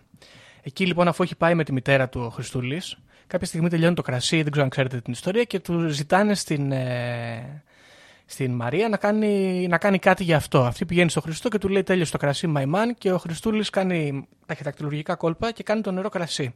Εδώ λοιπόν οι διάφοροι αμφισβητούντες της κατάστασης λένε ότι γιατί ρε παιδί μου αυτοί οι καλεσμένοι δύο είναι αυτοί που επιμελήθηκαν της έλλειψης του κρασιού; Μήπως διότι ο γάμος αυτός δεν ήταν κάποιον άλλων τυχαίων ανθρώπων αλλά ήταν του ίδιου του Χριστού με τη Μαρία τη Μαγδαληνή. Α, μάλιστα. Υπάρχει αυτή η Ο Χριστός είναι και παντρεμένος, οπότε αυτό κάνει τα πράγματα ακόμα πιο περίπλοκα. Ναι, και ο- αφού παντρεμένος πιθανότατα να έχει και παιδιά, άρα δεν μιλάμε για κάποιους συγγενείς σε δεύτερο βαθμό, ας πούμε, αλλά μιλάμε για ακριβώς τα παιδιά του του Χριστούλη. Πρώτο βαθμό συγγένειας, σημαντικά πράγματα εδώ πέρα. Και ναι, η αλήθεια είναι, παιδιά, ότι το Βατικανό, έτσι απ' έξω απ' έξω, όταν ας πούμε θίγει το ζήτημα των ε, α- ε, ανθρώπινων απογόνων του Χριστού, ε, α- χωρίς να παραδέχεται ότι υπάρχουν, μερικές φορές δηλώνει ότι αν, αν υπάρχει κάποιος τέτοιος θα θέλαμε να τον προστατέψουμε. Στην πραγματικότητα όμως αυτό που θίγεται εδώ πέρα σαν ζήτημα είναι αυτό που έλεγε ο Δήμος. Θίγεται η θεϊκή υπόσταση του Χριστού, δηλαδή δεν είναι τόσο πολύ θεάνθρωπος, είναι πιο πολύ άνθρωπος, αλλά ταυτόχρονα θίγεται και το ζήτημα της ε, αποχής του από το σεξ, ας πούμε. Ναι, έτσι, είναι που ειδικά ήταν ένα σημαντικό ζήτημα. έτσι, ειδικά στις αρχές της Καθολικής Εκκλησίας πάρα πολύ. Οπότε είναι λογικό ας πούμε να υποθέσουμε ότι θα ήταν ένα πράγμα το οποίο ο Πάπας και οι γύρω του θα θέλανε να κρατήσουν επτασφράγιστο μυστικό. Έτσι. Τώρα, αυτό που μου κάνει λίγο εντύπωση και θέλω να σε ρωτήσω, Δήμο, γιατί φαίνεται να ξέρεις αρκετά πάνω στο θέμα, είναι πώς γίνονταν αυτοκράτορες όπως ο Καρλομάγνος και άλλοι τέτοιοι να δηλώνουν ότι έχουν κάποια, ας πούμε, δεν ξέρω αν μπορεί- αν είναι σωστό να το πούμε συγγένεια, αλλά anyway, με το Χριστό και αυτό να είναι αποδεκτό από την Καθολική Εκκλησία. Η πιο απλή απάντηση είναι ότι αυτό ήταν ένα πολιτικό παιχνίδι. Μιλάμε για νέες αυτοκρατορίες που δεν είχαν ξαναδημιουργηθεί, νέους λαούς που αποκτούσαν δύναμη, έχει πέσει η Ρωμαϊκή Αυτοκρατορία. Η Καθολική Εκκλησία ψάχνει και αυτή το, ακου- το αποκούμπι, το πολιτικό και στρατιωτικό, ξέρεις, που θα τη στηρίξει. Οπότε φτιάχνεται αυτή η ιστορία. Όμως στο μύθο μέσα υπάρχει, δηλαδή στην περιοχή εκείνη, δημιουργείται ο θρύλος για τους απογόνους του Χριστού που βρίσκονται εκεί, για το ότι είναι κρυμμένο το Άγιο Δισκοπότηρο σε εκείνη την περιοχή, δηλαδή ο θρύλος έχει δημιουργηθεί. Καταλαβες; Οπότε είναι και σχετικά εύκολο να δημιουργηθεί, ας πούμε, ίσως το πολιτικό παιχνίδι. Η πραγματικότητα είναι και από αυτά που έχουμε γνωρίσει και διαβάζουμε και σου- όπως είπα πριν, δηλαδή τώρα θα- αυτό η αλήθεια είναι ότι θα μπορούσε να είναι ένα επεισόδιο μόνο του τελείως. Αλλά πάμε ακριβώς στο ιστορικό και μπλεκόμαστε με το θρύλο και το μύθο. Στην πράξη Ναι. υποτίθεται ότι ήταν απόγονοι των παιδιών της Μαρίας Μαγδαληνής, τα οποία απίκησαν σε εκείνες τις περιοχές. Και απλώς, ξέρεις, αυτό μοιάζει λίγο σαν άποψη αιρετικών. Αλλά ταυτόχρονα την αφομοιώνει, ας πούμε, η, η Ναι, ναι. Καθολική Εκκλησία. Αυτό μου κάθεται κάπως. Πιστεύω ότι ναι, είναι, είναι μια ήταν απάντηση. ξεκάθαρο το ζήτημα της απόκτησης της νέας δύναμης, το να τα βρούμε, παραδείγματος χάρη με τη νέα αυτοκρατορία που φτιάχνεται και να μείνουμε κι εμείς κάπως ε, βάλοι. Γι' αυτό λέω και είπα πριν ότι είναι πολύ σημαντική η μεταφορά του Βατικανού ε, για εκείνη τη μικρή περίοδο που έγινε, γιατί α- αποτελεί και μια αλλαγή πλεύσης στη θεωρία. Καταλαβες και γι' αυτό θεωρώ ότι πολλά κείμενα εκεί μπορεί να μην επιβίωσαν ακριβώς για να επιστρέψουμε την ας το πούμε ορθόδοξη θεολογική προσέγγιση που είχαμε μέχρι τώρα. Τώρα, όσον αφορά αυτή την ε, ανθρώπινη υπόσταση του Χριστού λόγω των συγγενών του, υπάρχει μια completely banana ιδέα, Επιτέλους. η οποία λέει το εξής. Ότι εκεί κάτω στα υπόγεια της βιβλιοθήκης υπάρχει μια χρονομηχανή, την οποία κατασκεύασε ο Ενρίκο Φέρμι το 1950. Ωραία. Η χρονομηχανή ονομάζεται Chronovisor. Ωραία. Και δεν είναι χρονομηχανή η οποία μπορεί να σε πηγαίνει στο παρελθόν, αλλά είναι σαν τηλεόραση η οποία μπορείς να επιλέξεις χρονικά σημεία και να δεις τι συνέβαινε εκείνη την Συγγνώμη, περίοδο. ο- Του δίνεις δηλαδή Ο συντεταγμένες Ενρίκο χωρικές Φέρμι και του χρονικές. Fermi Paradox, του παράδοξου του Fermi δηλαδή, ε, Ναι. ενώ, πα- ενώ ρωτούσε πού βρίσκονται οι εξωγήινοι, παράλληλα έφτιαχνε μια χρονομηχανή η οποία είναι, είναι σε μορφή τηλεόρασης. Δηλαδή έχει μια οθόνη, Ναι, σαν γιατί τις δεν παλιές κατάλαβα. τηλεοράσεις που είχαν από πάνω αυτό το, αυτό το δίκτυο, ας πούμε, το τέτοιο. Τις Α, κεραίες, με δύο ναι, τις δύο κεραίες. κεραίες. Είναι με, είναι με κεραίες η μηχανή. Ναι, βέβαια. Λοιπόν, αυτή, αυτό το chronovisor λοιπόν, του λες εσύ, ξέρω εγώ, θέλω να πάμε στο 2 μετά Χριστόν στην Ιερουσαλήμ να δούμε τι γίνεται. Π.χ. Και σε πηγαίνει αυτό. Και βλέπεις. Και μπορεί, ας πούμε, εδώ ισχυρίζεται ο κόσμος ότι παρότι έχουμε, ας πούμε, τα αρχεία εδώ πέρα, τα, τα σερτιφικά γεννήσεων, με αυτή τη χρονομηχανή πήγανε οι παπάδες οι καθολικοί και είδανε ότι όλα αυτά τα αρχεία φαίνεται να επιβεβαιώνουν ότι ο Χριστούλης ήταν ε, άνθρωπος με συγγενείς απτούς Χρησιμοποιώντας λοιπόν τέτοιες πονηρές τεχνολογίες. Και η φάση ενδιαφέρουσα είναι ότι κάποια στιγμή σκάει ένας παπάς, καθολικός, ονόματι Πελεγκρίνο Ερνέτη, το 1972, Τέλειο όνομα. ο οποίος ισχυρίζεται ότι εγώ ο οποίος χειρίζεται λοιπόν ότι είναι στο ε, Enrico Fermi Team και μαζί με τον Enrico Fermi φτιάξανε τη μηχανή και αρχίζει να εξηγεί πώς λειτουργούσε αυτή η Ο μηχανή. Enrico Και μάλιστα Fermi λέει. conveniently είχε ήδη πεθάνει. Έτρωνε κάτερον. Αυτός λοιπόν λέει ότι εκτός ότι βλέπουμε στο μέλλον με αυτή τη μηχανή, βλέπουμε. στο παρελθόν, συγγνώμη, βλέπουμε και στο μέλλον. Έτσι. Και γι' αυτό αυτή η μηχανή δεν είναι έτσι γνωστή, ας πούμε, γιατί είναι ένα πανίσχυρο όπλο στα χέρια της Καθολικής Εκκλησίας. Θα έλεγε κανείς ότι αυτό είναι completely bananas, αλλά θέλω να πω ότι η Καθολική Εκκλησία είπε. ε, no, no, no Ναι, statements. ναι, ναι. No Ε, statements. βέβαια. no We further can- We questions, can Your neither Honor. confirm nor, dis- nor ε, disprove. Ακριβώς. Οπότε δεν ξέρω, το αφήνω Εγώ σε εσάς, στηρίζω, ακροατές και στηρίζω ακροάτριες, χρονομηχανή αποφασίσετε στα αν υπάρχει. άδυτα του Βατικανού μέσα. Σίγουρα, σίγουρα. Εγώ επίσης θέλω να πω ότι στηρίζω ε, όλες τις μυστικές υπηρεσίες που συνδέονται με το Βατικανό. Δηλαδή όταν σκέφτομαι, ανήκεις ας πούμε ως ε, κατάσκοπος ή τέλος πάντων ε, λαλαλα, σε κάποια μυστική υπηρεσία, έτσι. Σε ποια θα ήθελες να ανήκεις, στη CIA ας πούμε, στη Mossad, στη KGB, FSB πώς λέγεται κτλ.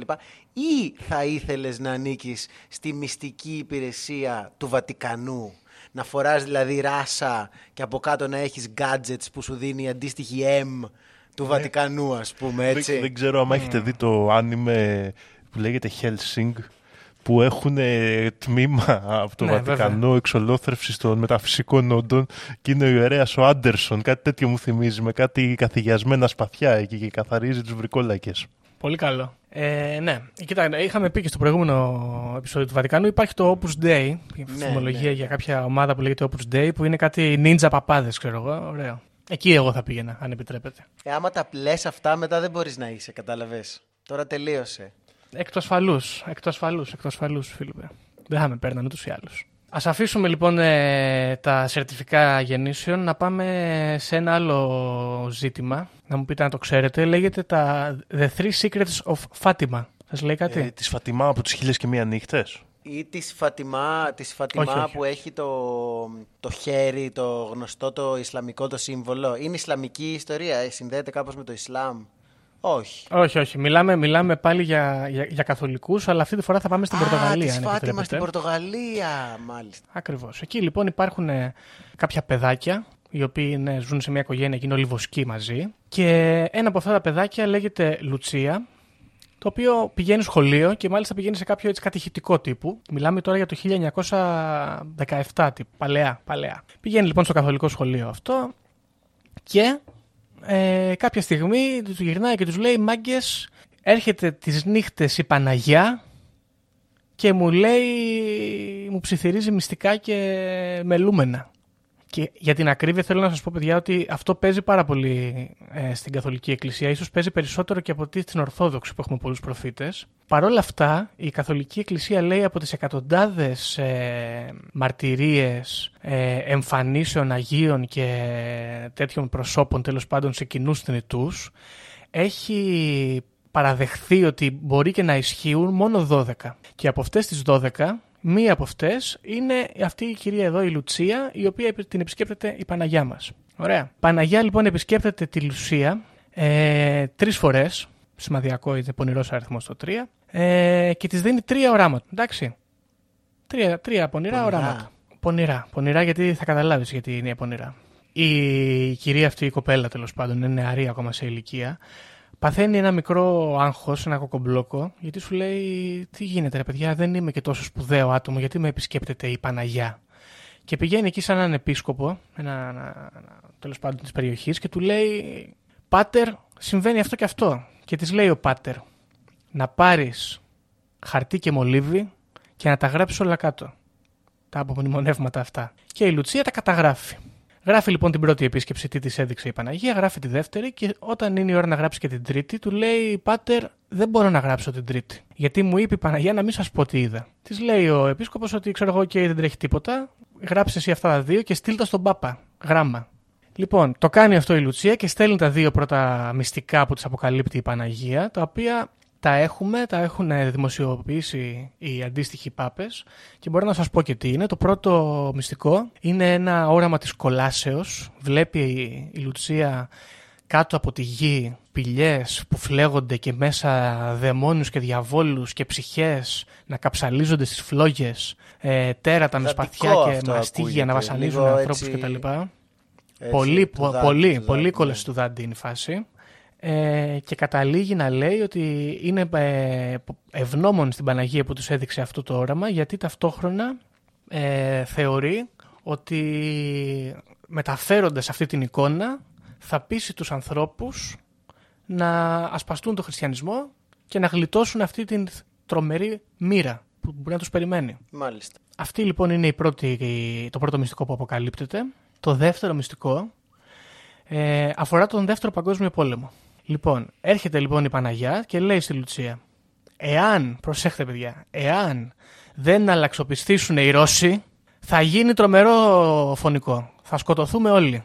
Και πέφτει στις πλάτες τις δικές σας όλων εσάς των χριστιανών των καθολικών να κάνετε κάτι για να αλλάξει αυτή η κατάσταση με τους Ρώσους. Να αλλαξοπιστήσουν από. από διότι αλλιώς θα έρθει από το τέλος. Ορθόδοξοι, ας πούμε, να γίνουν κάτι άλλο. Ποιο. Όχι, από άθεοι, γιατί ήταν ο σοσιαλισμός τότε. Α, Από καλά. Ορθόδοξη ναι. Α, ε, παίζουν και τα δύο, παιδιά. Παίζουν ακριβώς και τα δύο. Επειδή είμαστε στις παρυφές της Επανάστασης, έχουν γίνει οι πρώτες επαναστάσεις πριν ε, την ε, Σοσιαλιστική Επανάσταση, έχουν συμβεί κάποιες άλλες μικροσυμπλοκές. Ε, υπάρχει το φάντασμα του κομμουνισμού εκεί που πλανάται, αλλά ταυτόχρονα οι πολλοί Ρώσοι είναι και Ορθόδοξοι. Και εδώ σου λέει ότι κάτι πρέπει να συμβεί με αυτό το πράγμα. Δεν πάμε καλά. Μάλιστα. Ωραία. Αυτό εντωμεταξύ, άμα, το, άμα εκφράζεται έτσι, είναι πάρα πολύ αστείο. Γιατί είναι πα- σαν πάντα όταν κάποιος λέει Ε, βασικά για να γίνει αυτό θα πρέπει να αλλάξει η Ρωσία. Ε, η απάντηση είναι όχι. Και δεν άλλαξε και την πατήσαμε. και Έπαιρνε έγινε κάτω. τώρα εδώ ο δεύτερος παγκόσμιος και καταστραφήκαμε.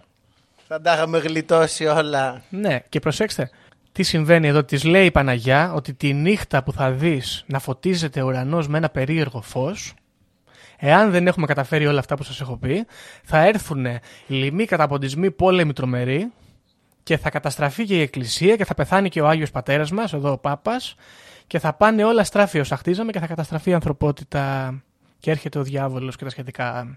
Οκ, θα έλεγε κανείς ότι ή είχε πολύ καλές γνώσεις η Λουτσία. Ήταν, ας πούμε, ναι, ήταν, πώς το λένε, ειδική στις γεωπολιτικές. Ε... πολιτικές εξελίξεις, ή όντως της είπε η Παναγία ότι θα γίνει δεύτερος παγκόσμιος πόλεμος, γιατί εκείνη την περίοδο αρχίζουν να γίνονται συμπλοκές και στην Ισπανία εκεί το 36 ας πούμε. Αρχίζει να γίνεται και η Επανάσταση. Μετά γίνεται και η φάση, ξέρω εγώ, ε, στα Ανατολά με τους ε, Ιάπωνες και Κινέζους να τις παίζουν. Γίνεται και ο πόλεμος στην Αιθιοπία με την Ιταλία. Συμβαίνουν πραγματάκια ενώ Ή πριν τρίτη, ξεκινήσει ο Δεύτερος τρίτο, Παγκόσμιος Πόλεμος. τρίτη πιθανότητα Και- να προσθέσω εγώ είναι αυτοεκπληρούμενη η προφητεία επειδή όλοι οι καλοί χριστιανοί διάβασαν αυτά που είπε η μικρή Βοσκοπούλα, τι ήταν αυτή και λέει «Α, τώρα έτσι είστε, μπαίνουμε και εμείς στην Αιθιοπία. Έτσι είστε, μπαίνουμε και εμείς τώρα στην Κίνα και κάνουμε σφαγές στην Ανκίνγκ», λένε οι κατά τα άλλα μη καθολικοί Ιάπωνες. Μπορεί. Δεν κρίνω. Τώρα, το πονηρό επίσης είναι, παιδιά, θέλω να σας πω ότι το 1938 συμβαίνει ένα ε, έτσι, αστρονομικό συμβάν και έχουμε κάποιες, ε, κάποια solar storms, ας πούμε, τύπου Aurora Borealis, τα οποία είναι ορατά πάρα πολύ και στον Καναδά και στην Αυστρία και στη Σκωτία και σε άλλες πάρα πο- περιοχές τέτοιες. Και θα μπορούσε κάποιος να πει ότι είναι το προμήνυμα αυτό του Δευτέρου Παγκοσμίου Πολέμου, τα φώτα αυτά στον ουρανό που έλεγε η Παναγιά. Και έπειτα καταλήγουμε στο Δεύτερο Παγκόσμιο Πόλεμο που όλοι ξέρουμε τι συνέβη και δεν πήγε καλά το πράγμα. Λοιπόν, αυτά τα δύο είναι τα μυστικά ας πούμε, που αποκάλυψε η Παναγία στη Λουτσία και τα έστειλε η Λουτσία στον Πάπα και ο Πάπας τα δημοσιοποίησε. Υπάρχει όμως ένα τρίτο. Το τρίτο λοιπόν είναι το πονερό, διότι το τρίτο δεν ήθελε να το στείλει, την ψιλοαναγκάσανε και ο Πάπας δεν το δημοσιοποίησε. Διότι τι συμβαίνει, παιδιά, λοιπόν; Το 43 η Λουτσία πέφτει βαριά άρρωστη με γρήπη και πλευρήτη. Και εκεί που είναι έτοιμη να πεθάνει, την επισκέπτεται αυτός ο επίσκοπος με στο όνομα της Σίλβα και της λέει: Άκουσα να δεις, Λουτσία, εσύ μπορεί να πεθάνεις. Αυτό το πράγμα που σου αποκάλυψε η Παναγιά πρέπει να το κάνουμε δημόσιο σε όλους τους καθολικούς απανταχού. Του λέει η Λουτσία: Κύριε Σίλβα, η Παναγιά μου είπε να μην το αποκαλύψω. Τι θα κάνουμε. Και έρχεται σε μια βαθιά σύγκρουση εσωτερική, διότι στον καθολικισμό, εάν σε διατάξει κάποιος ανώτερός σου, είναι σαν να σε έχει διατάξει ο Θεός ο ίδιος. Οπότε, ας πούμε, υποχρεούσε να το, να, να το κάνεις αυτό που σου είπαν. Και εδώ έχει από τη μία την Παναγιά να της λέει μην τα πεις, από την άλλη έχει τον επίσκοπο αυτόν να της λέει πέστα και δεν ξέρει τι να κάνει. Και λίγο πριν πεθάνει, επειδή καταλαβαίνει ότι έρχεται η ώρα της, παίρνει την απόφαση να καταγράψει και το τρίτο μυστικό της Παναγίας, το οποίο ρε παιδί μου το στέλνει και αυτό στον Πάπα. Και παιδιά, αυτό έγινε το 1943. Ο Πάπας μέχρι το 2000 δεν το έχει αποκαλύψει αυτό το πράγμα. Όπου το 2000 βγαίνει τέλος πάντων και διαβάζει και αυτό το γράμμα. Και, και τι λέει αυτό; Το γράμμα, αυτό το γράμμα λοιπόν περιγράφει ένα όραμα που λέει ρε παιδάκι μου ότι ουσιαστικά έτσι για να μην σας πολυκουράσω εμφανίζεται η Παναγία με έναν άγγελο με ένα φλεγόμενο σπαθί ο οποίος φωνάζει μετάνοια μετάνοια και γίνεται ένας χαμός έτσι αποκαλυπτικός σκηνικό και φαίνεται μια πόλη γκρεμισμένη με τον Πάπα και τους ε, καρδινάλιους να περπατάνε ανάμεσα από τα χαλάσματα και να προσεύχονται για τους νεκρούς που βρίσκονται γύρω τους μέχρι που φτάνουν στην κορυφή ενός λόφου όπου βρίσκεται ένας ξύλινος μεγάλος σταυρός και εκεί καθώς προσεύχονται εμφανίζονται στρατιώτες οι οποίοι τους γαζώνουν με σφαίρες και με wow, arrows και με βέλη και τους σκοτώνουν όλους. Εντάξει, λίγο Εντάξει. μούφα. Μήπως η Παναγία τη είπε να μην το πει γιατί δεν ήταν πολύ ικανοποιημένη από την ε, καλλιτεχνική, ας πούμε, από το, από την το μήνυμα. Πούμε, του μηνύματος. ότι εντάξει, τώρα αυτό το τρίτο δεν είναι τόσο καλό. Άστο, άστο. Θα, θα, το, θα το σκεφτώ λιγάκι ακόμα και θα σου θα επανέλθω. Αυτό εντάξει, είναι κλασικό. Τύπου, OK, okay, ε, λοιπόν. post-apocalyptic ε, mayhem. Mad Max βασικά λίγο. Ακριβώς και, και ακριβώς αυτό που είπες τώρα ότι είναι λίγο μέτριο είπανε και όλοι οι υπόλοιποι. Ρε παιδιά λέει ξέρω εγώ τώρα οκ 200 χρόνια πόσα είναι εδώ πέρα, τι, 200 παραπάνω. 70. Πολλά χρόνια τέλος πάντων. ναι, από την αρχή, ναι, 70. 70 χρόνια λοιπόν ε, μας το κρατάτε κρυφό αυτό το πράγμα και τελικά το μήνυμα ήταν αυτή η βλακεία, ξέρω εγώ, δεν έχει κανένα νόημα.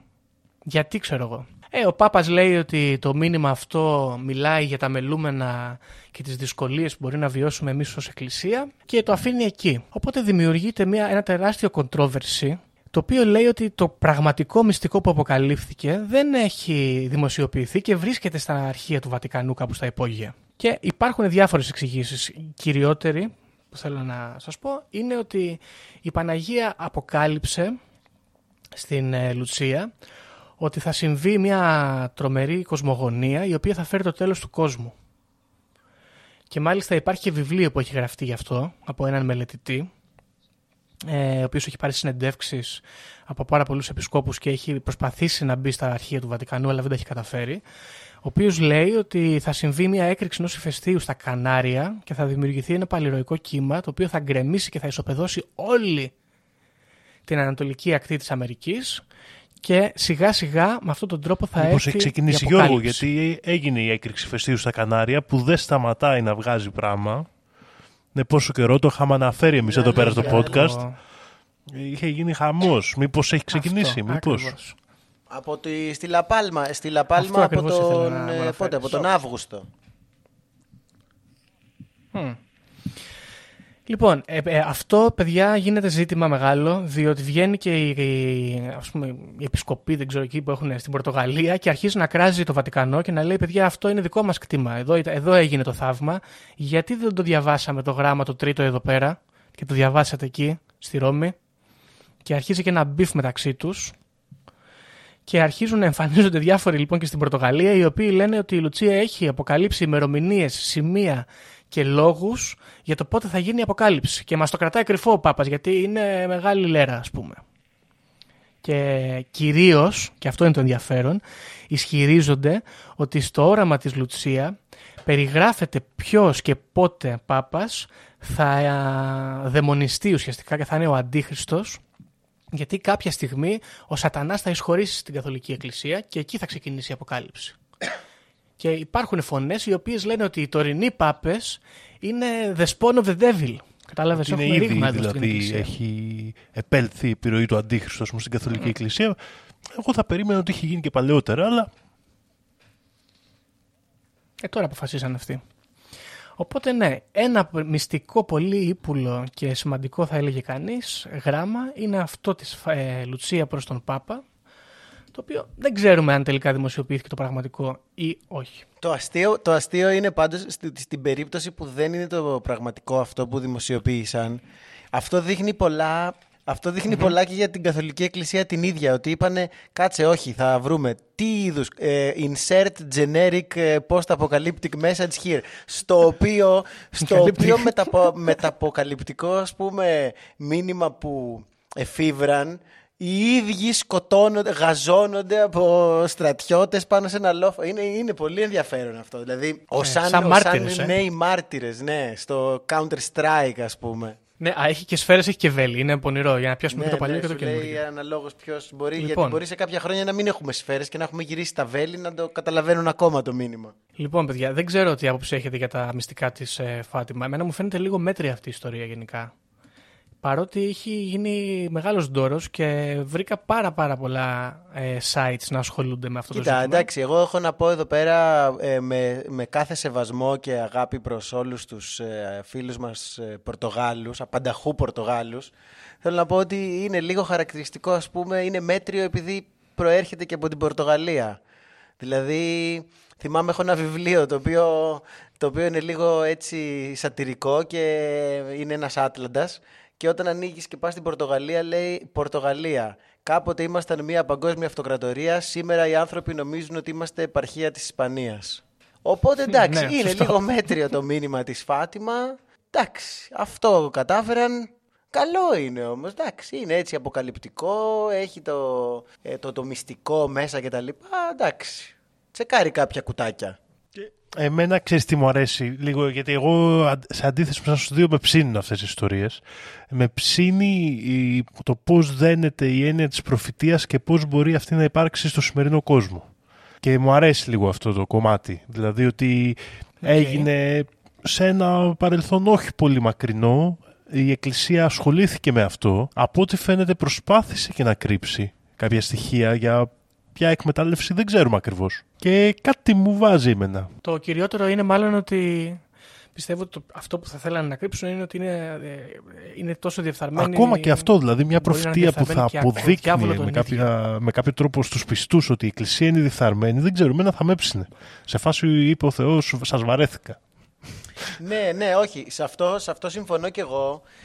Και θέλω να πω ότι έχει κάτι, τώρα που το σκέφτομαι λίγο παραπάνω, έχει κάτι ωραίο αυτό το μήνυμα, το οποίο είναι αυτό το κλασικό που έχουν οι περισσότερες τέτοιου είδους προφητείες και στην Ορθόδοξη Εκκλησία νομίζω, ε, οι σύγχρονες ειδικά, στις οποίες εμπλέκεται πάντα ένας αγράμματος, φτωχός, τέλος πάντων επαρχιώτης, ένας άνθρωπος τέλος πάντων ο οποίος δεν είναι μέσα από τους κόλπους της Εκκλησίας, αλλά είναι σαν να λέμε, ε, πώς το λένε, ο αγνός άγριος. Έτσι, έχει αυτό το τέτοιο μέσα. Δηλαδή, είναι ο αγνός άγριος, ο οποίος μπορεί να μην ξέρει γράμματα και θεολογία και δεν ξέρω και εγώ τι, αλλά, μπο- αλλά έχει την, αυτή την αγνότητα και τη μοναδικότητα, ας πούμε, του διαμαντιού και έρχεται ο, η Παναγία ή όποιος είναι και, και του δίνει ας πούμε αυτή την ε, φοβερή πληροφορία. Το οποίο είναι περίεργο γιατί δεν, έχεις, δεν ακούς ποτέ ας πούμε να είναι ένας καρδινάλιος που φοράει ε, ερμήνες και λευκόχρυσα ας πούμε να λέει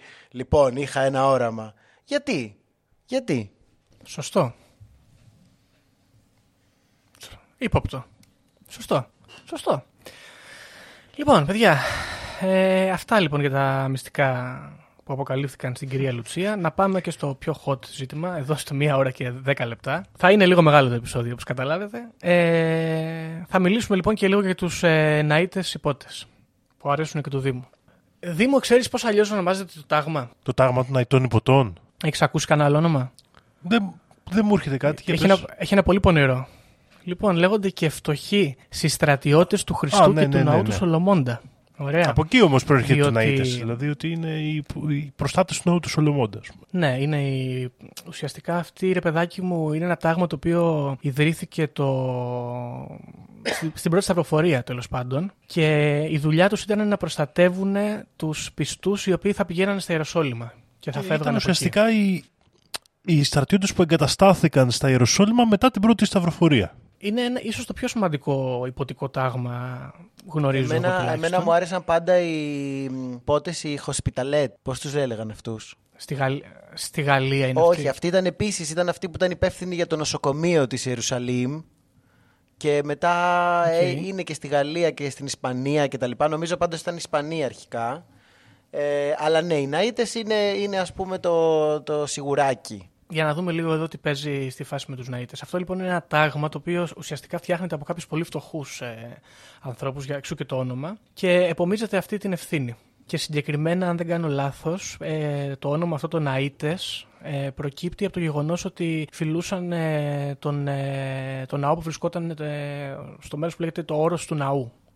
Ο ναός του Σολομόντα, αν δεν κάνω λάθος. Έχει γκρεμιστεί και έχει ξαναφτιαχτεί πολλές φορές. Ε, έχουν λοιπόν αυτή τη δουλειά που αναφέραμε και σιγά σιγά αυτό το τάγμα αρχίζει να γίνεται πάρα πολύ σημαντικό γιατί υπήρχαν οι μουσουλμάνοι και οι Άραβες οι οποίοι ταλαιπωρούσαν τους ανθρώπους που θέλανε να πηγαίνουν στο μέρος εκεί, πολιορκούσαν το μέρος εκεί, είχαμε τους πολέμους και όλα αυτά και αρχίζουν να αποκτούν και περισσότερα μέλη αλλά και πάρα πολλές χορηγίες από πλούσιους και ευγενείς της Ευρώπης. Ωραία. Ε, φτάνουμε μάλιστα στο σημείο όπου αναγνωρίζονται από τον Πάπα και παρέχονται σε αυτούς πάρα πάρα πολύ σημαντικά προνόμια. Όπως ας πούμε η δυνατότητα να έχουν ε, τα δικά τους ε, βασίλεια, να μην ε, φορολογούνται, να μην απαντούν σε νόμους οι οποίοι θα αφορούσαν άτομα τα οποία σχετίζονται και ουσιαστικά είναι μέλη της Εκκλησίας και σιγά σιγά γίνονται μια υπερδύναμη της εποχής. Φτάνει μάλιστα στο σημείο το τάγμα αυτό να δημιουργεί και τη δική του τράπεζα. Διάβασα εδώ, δεν ξέρω κατά πόσο ισχύει, ότι ήταν η πρώτη τράπεζα που ιδρύθηκε με, ξέρω, με τα μεσαιωνικά. Δεν ξέρω αν αυτό είναι πραγματικότητα, αλλά τέλος πάντων υπάρχει ως στοιχείο στις πληροφορίες μου. Λοιπόν, ε, εκτός λοιπόν από την δουλειά αυτή που κάνανε, υπάρχει μια παραφιλολογία η οποία λέει ότι οι ναΐτες υπότες ε, είχαν επομιστεί με την ευθύνη του να συλλέξουν πάρα πολλά κοιμήλια ε, που αφορούσαν την θρησκεία του χριστιανισμού αλλά και του Ιουδαϊσμού και του μουσουλμανισμού. Και φτάνουν στο σημείο, παιδιά, αυτοί οι άνθρωποι να έχουν τεράστια πλούτη, να έχουν εκτάσεις γης ε, στην κατοχή τους σε διάφορα μέρη της Ευρώπης, στην Ισπανία, στη Γαλλία, στην Ιταλία, ε, τα οποία ουσιαστικά ήταν ψηλοανεξάρτητα αφού είχαν και όλες αυτές τις παροχές από τον Πάπα ε, και παίζανε πάρα μα πάρα πολύ τρομερή μπαλίτσα πολιτικά οι ναΐτες μας. Αυτό, όπως συμβαίνει και γενικότερα, ε, άρχισε να δημιουργεί κινήματα εχθρικά απέναντί τους, ε, τα οποία έμελε να είναι και το τέλος τους, γιατί κάποια στιγμή, το 1307, αν δεν κάνω λάθος, ε, έχουμε τον βασιλιά της Γαλλίας, αν δεν κάνω λάθος, τον Φίλιππο τον Ωραίο, με το, ωραίο με το όνομα. Ναι, ναι, τον θυμάμαι. Ο οποίος τον θυμάμαι θα κάνει αυτό. πλακάκια, Φίλιππος Δέλτα ο Ωραίος, ο οποίος θα κάνει πλακάκια με τον ε, Πάπα Κλίμη και αποφασίζουν να τους ονομάσουν ερετικούς και να ξεκινήσουν συλλήψεις. Πιάνουν λοιπόν ε, μέλη τα οποία ανήκουν στο τάγμα και τα περνάνε από ιερά εξέταση. Τους κατηγορούν ως ε, ερετικούς και μάγους και αντίχριστους και τους καίνε στην πυρά, παιδιά. Καταργείται το τάγμα και πάρα μα πάρα πολλά μέλη εκτελούνται στην πυρά. Να δούμε λίγο πότε έγινε η εκτέλεση το 1314, 11 Μαρτίου. Εντάξει, πάντως εμένα Όπου αυτό τους τώρα μαζεύουνε. μου, δίνει, μου βγάζει έτσι vibes από παπαροκάδες. Δηλαδή, Γιατί; Ε, γιατί οι άνθρωποι που είναι ας πούμε φτωχοί και κάπως πιο κοντά στους, ε, στην, ε, στην ουσία ας πούμε της εκκλησίας και τα λοιπά και ε, έχουν, ένα πολύ μεγα, έχουν πολύ μεγάλη απήχηση και ξαφνικά έρχεται η εκκλησία και λέει όχι μην τους ακούτε αυτούς σε, πώς το λένε, σε συνεργασία με την πολιτική εξουσία ας πούμε ε, και τους καταπολεμά. Δηλαδή αυτή, την, αυτή τη φωνή αντίστασης πιθανόν που μπορεί να εξέφραζαν να είτε υπότες. Ε, εντάξει, βέβαια δεν είναι και τόσο φτωχοί. Λέμε ότι ήταν από τους πιο πλούσιους ανθρώπους τελικά. Ε, και οι παπαροκάδες Απαντήσανε να δεν είναι. ε, νομίζω είχα... μια χαρά τα είχαν πάει. Πήγε, πήγε καλά το single. Βγάλανε χρήματα. Λοιπόν, η φάση είναι ότι οι παιδιά τους δικάζουν και τους εκτελούν και μάλιστα μαζεύουν εκεί τα μέλη σε, στην πλατεία ας πούμε, να τους κάψουν και βγαίνει και ο μέγας μάγιστρος, ο επικεφαλής των Αϊτών. Το όνομά του είναι Μολάι. Ντεμολάι. Ντεμολάι, κάπως έτσι. Και καθώς καίγονται στην πυρά, αρχίζει να φωνάζει προς το κοινό ε, ότι διαμαρτύρονται γιατί χρησιμοποίησαν ε, τα λόγια τους κατά τη διάρκεια της Ιεράς Εξέτασης ο Πάπας και ο Βασιλιάς για να τα ε, παρερμηνεύσουν και να τα διαστρεβλώσουν ώστε να τους κατηγορήσουν για αιρετικούς. Ε, τους καλώ να ορκιστούν ότι θεωρούν ότι είμαστε ε, πράγματι αιρετικοί, δεν θα μπορέσουν να πάρουν αυτό τον όρκο και στο τέλος τους καταριούνται κιόλας. Ε, χαρακτηριστικά εδώ σε κάποιες καταγραφές ας πούμε, των ε, κραυγών των ανθρώπων που καίγονταν, καθώς χάνονται, ε, φαίνεται να τους κατονομάζει συνέχεια και να τους λέει ότι θα έρθετε ενώπιον της Αγίας Τριάδας κάποια στιγμή και ε, θα είναι το τέλος σας όλο αυτό. Είναι λίγο περίεργο Και αυτό κάπου εκεί το πάντως. τάγμα Φαντάσου να καίγεται ο άλλος την πυρά και να φωνάζει διαμαρτύρομαι. Διαμαρτύρομαι. Ε, ναι. Εδώ, δεν, δεν ξέρω Γιώργο αν το έχεις Δείχνει ετοιμάσει. conviction αυτό. Ναι, αυτό το στοιχειο Υπάρχει τεράστια παραφιλολογία για το ποιοι από τους ναΐτες υπότες πήγανε τελικά. Γιατί δεν ήταν, ε, είχε φτάσει σε ένα επίπεδο που δεν ήταν καν γνωστό ποιοι ήταν ακριβώς. Οπότε υποτίθεται ότι αυτοί που πήγαν τελικά στην πυρά το είχαν αποφασίσει με τέτοιο τρόπο ώστε να μεταφερθούν κιόλας. Ο θησαυρός τους να μεταφερθεί δεν κατάφερε να τον βρει το Βατικανό, υποτι... λέει η παραφιλολογία. Εκεί, θέλω να κατα... ε, εκεί θα καταλήξω τώρα. Ότι υπάρχει μια ιδέα ότι πήγε εκεί ο Μέγας Μάγιστρος για να φανεί ότι ξέρω εγώ πήγε και κάποιο, πιάσαν και κάποιον εκπρόσωπο ας πούμε. Αλλά οι άλλοι που πήγαν εκεί μπορεί να ήταν ε, χαμηλόβαθμοι ή τυχαίοι. Τέλος πάντων, με κάποιο Τέλος τρόπο πάντων, τυχαίοι. επέλεξαν Τέλος να πάντων- θυσιαστούν για να, για να Ναι, ναι, ναι. επικρατήσει υπόγεια το τάγμα. Κάπως έτσι λέει η ιστορία εδώ. Ενώ πάρα πολλοί ναΐτες διαφύγαν στη Σκοτία όπου ε, υπήρχαν πάρα πολλοί ευγενείς που ήταν μέλη του τάγματος ή τους χρηματοδοτούσαν και, φε- και λέει κιόλας ο θρύλος ότι ο θησαυρός των Ναϊτών ε, βρίσκεται στα έγκατα μιας εκκλησίας και τώρα ψάχνω να βρω το όνομά της η οποία βρίσκεται στη Σκοτία ε, και ακόμα πιο βαθιά αν πάμε στο μύθο ε, λέει ότι στα, στις κατακόμβες της εκκλησίας αυτής βρίσκονται και 12 Ναΐτες υπότες ε, σε λίθαργο ας πούμε και θα ξυπνήσουν ε, κάποια στιγμή να σώσουν τον χριστιανισμό τύπου μαρμαρωμένου Και βασιλιάς. συ- συγγνώμη Γιώργο που σε διακόπτω και η- υπάρχει και εδώ πολύ απλά θα το πιάσω η σύνδεση των Ναϊτών με τη μασονία είναι ακριβώς στη Σκοτία, οι σκοτσέζικου τύπου μασονικές στοές υποτίθεται ότι ακολουθούν τα μυστήρια ε, μοίησης που ακολουθούσαν οι Ναΐτες πότες τα οποία μεταφέρθηκαν Ακριβώς. σε αυτή την απόσπαση ας πούμε των Ναϊτών από το Βατικανό.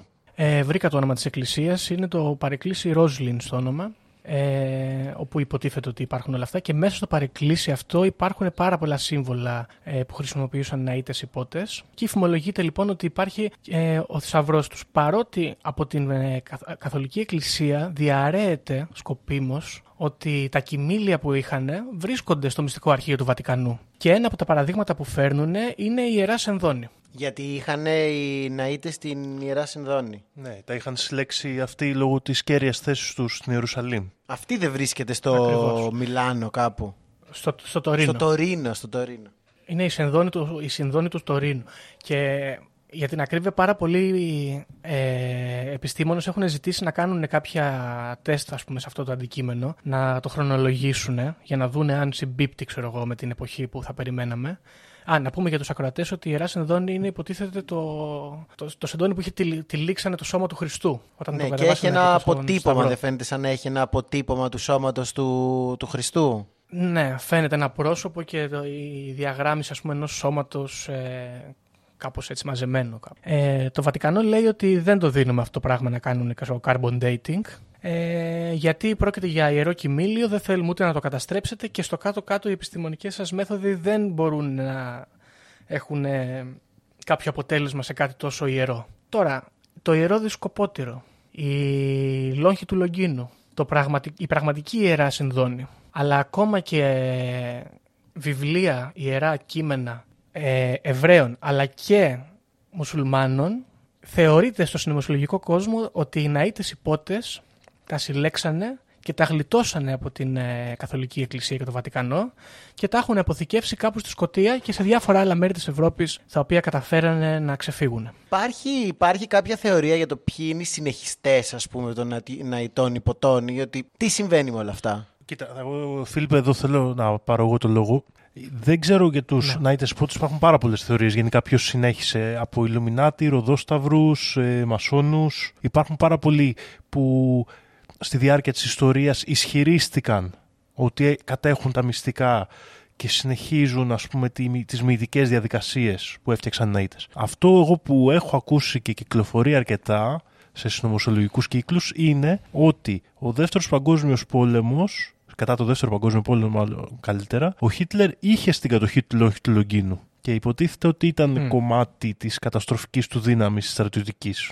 Η- Αυτό το κοιμήλιο υποτίθεται ότι φέρνει αυτή την, αυτή, αυτό το χαρακτηριστικό Υπάρχει ας αυτή η πούμε. ιδέα, ναι. Ε, υποτίθεται ότι η λόγχη του Λογκίνου, που για τους ακροατές, όποιον δεν ξέρει, είναι η λόγχη με την οποία ο Ρωμαίος στρατιώτης τρύπησε τον Ιησού για να τον γλιτώσει από ε, βασανιστήρια των ε, Ρωμαίων, θα τους πάγανε τα πόδια και, για να επισπεύσουν το θάνατό του και θέλει να αποδείξει ότι είναι ήδη νεκρός. Ε, έδινε υποτίθεται τρομερές στρατιωτικές ικανότητες στον κάτοχό της. Την είχε υποτίθεται ο Καρλομάγνος και άλλοι τέτοιοι. Ε, υποτίθεται ότι την είχε και ο Χίτλερ, μέχρι που κάποια στιγμή θ- υποθέτω ότι την έχασε.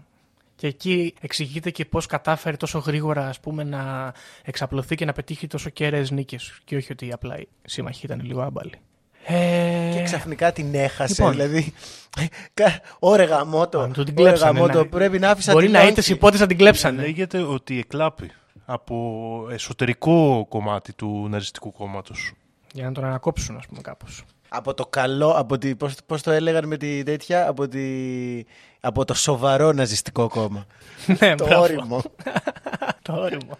Οπότε εδώ βλέπουμε ότι υπάρχει μια πλευρά του Βατικανού η οποία παρότι συνεργάζεται αρχικά ή και δημιουργεί θα έλεγε κανείς ένα τάγμα βαθιά θρησκευτικό το οποίο παρουσιάζεται τουλάχιστον εδώ στην παραφιλολογία ας πούμε και στην ιστορία ότι είναι ε, κάπως ενάρετο για τους χριστιανούς τουλάχιστον ε, για πολιτικούς λόγους ε, έρχεται σε σύγκρουση μαζί του και μάλιστα το καταστρέφει. Και από ό,τι λέει και το συνωμοσιολογικό κοινό, τους κυνηγάει ακόμα και σήμερα και αναζητεί ακόμα και σήμερα τα πραγματικά κοιμήλια, τα οποία δεν είναι στα μυστικά αρχεία του Βατικανού, αλλά βρίσκονται σκόρπια σε διάφορα μέρη της Ευρώπης. Εμένα αυτή η ιστορία μου αρέσει λίγο γιατί είναι λίγο πραγματική. Δηλαδή, ε, αν αφαιρέσουμε την έννοια του, κοι- του ιερού κοιμηλίου που έχει υπερδυνάμεις, όλα τα άλλα είναι ακριβώς πραγματικά. Δηλαδή, η, το Βατικανό εγκαθές- εγκαθίστησε στη, στα Ιεροσόλυμα μια ο- στρατιωτική ομάδα να στηρίξει την επιρροή τους στην περιοχή. Αυτή η ομάδα με τον καιρό άρχισε να μπλέκεται σε εμπορικές διαδικασίες, γιατί ήδη έχει ξεκινήσει το εμπόριο από την Ασία κλπ. Οπότε βρίσκεται σε ένα κέριο σημείο και ελέγχει όλη αυτή την εμπορική διακίνηση. Μπαχαρικών, ε, ε, μεταξιού, μπλα μπλα μπλα μπλα. Είναι δηλαδή πάει κόντρα στους Άραβες που είχαν την πρωτοκαθεδρία εκείνη την εποχή ας πούμε και είναι, μια, είναι πραγματικά το, η εμπορική αντιπρόσωπη του Βατικανού αν το σκεφτείς σε εκείνη την περιοχή. Και κάποια στιγμή αυτοί με τα λεφτά που κρατάνε από όλες αυτές τις και από τις χορηγίες για να γίνουν πιο δυνατοί και να παίζουν καλύτερο εμπορικό κομμάτι αλλά και τους- τα λεφτά που κρατούσαν από τις εμπορικές συναλλαγές ε, καταφέρουν και γίνονται τόσο δυνατοί που πλέον είναι κίνδυνος για το Βατικανό. Δηλαδή και τελείως, ε, πώς να το πάρουμε, τελείως ε, ξενέρωτα ιστορικά, οικονομικοπολιτικά. Ε, η ιστορία αυτή είναι πάρα πολύ... Ε, στέκει πάρα πολύ δηλαδή. Τώρα, με αυτό που λέει ο Δήμος, εγώ σκέφτομαι το εξής και, και νομίζω ότι είναι αλήθεια ότι με το Βατικανό δεν τα βάζεις.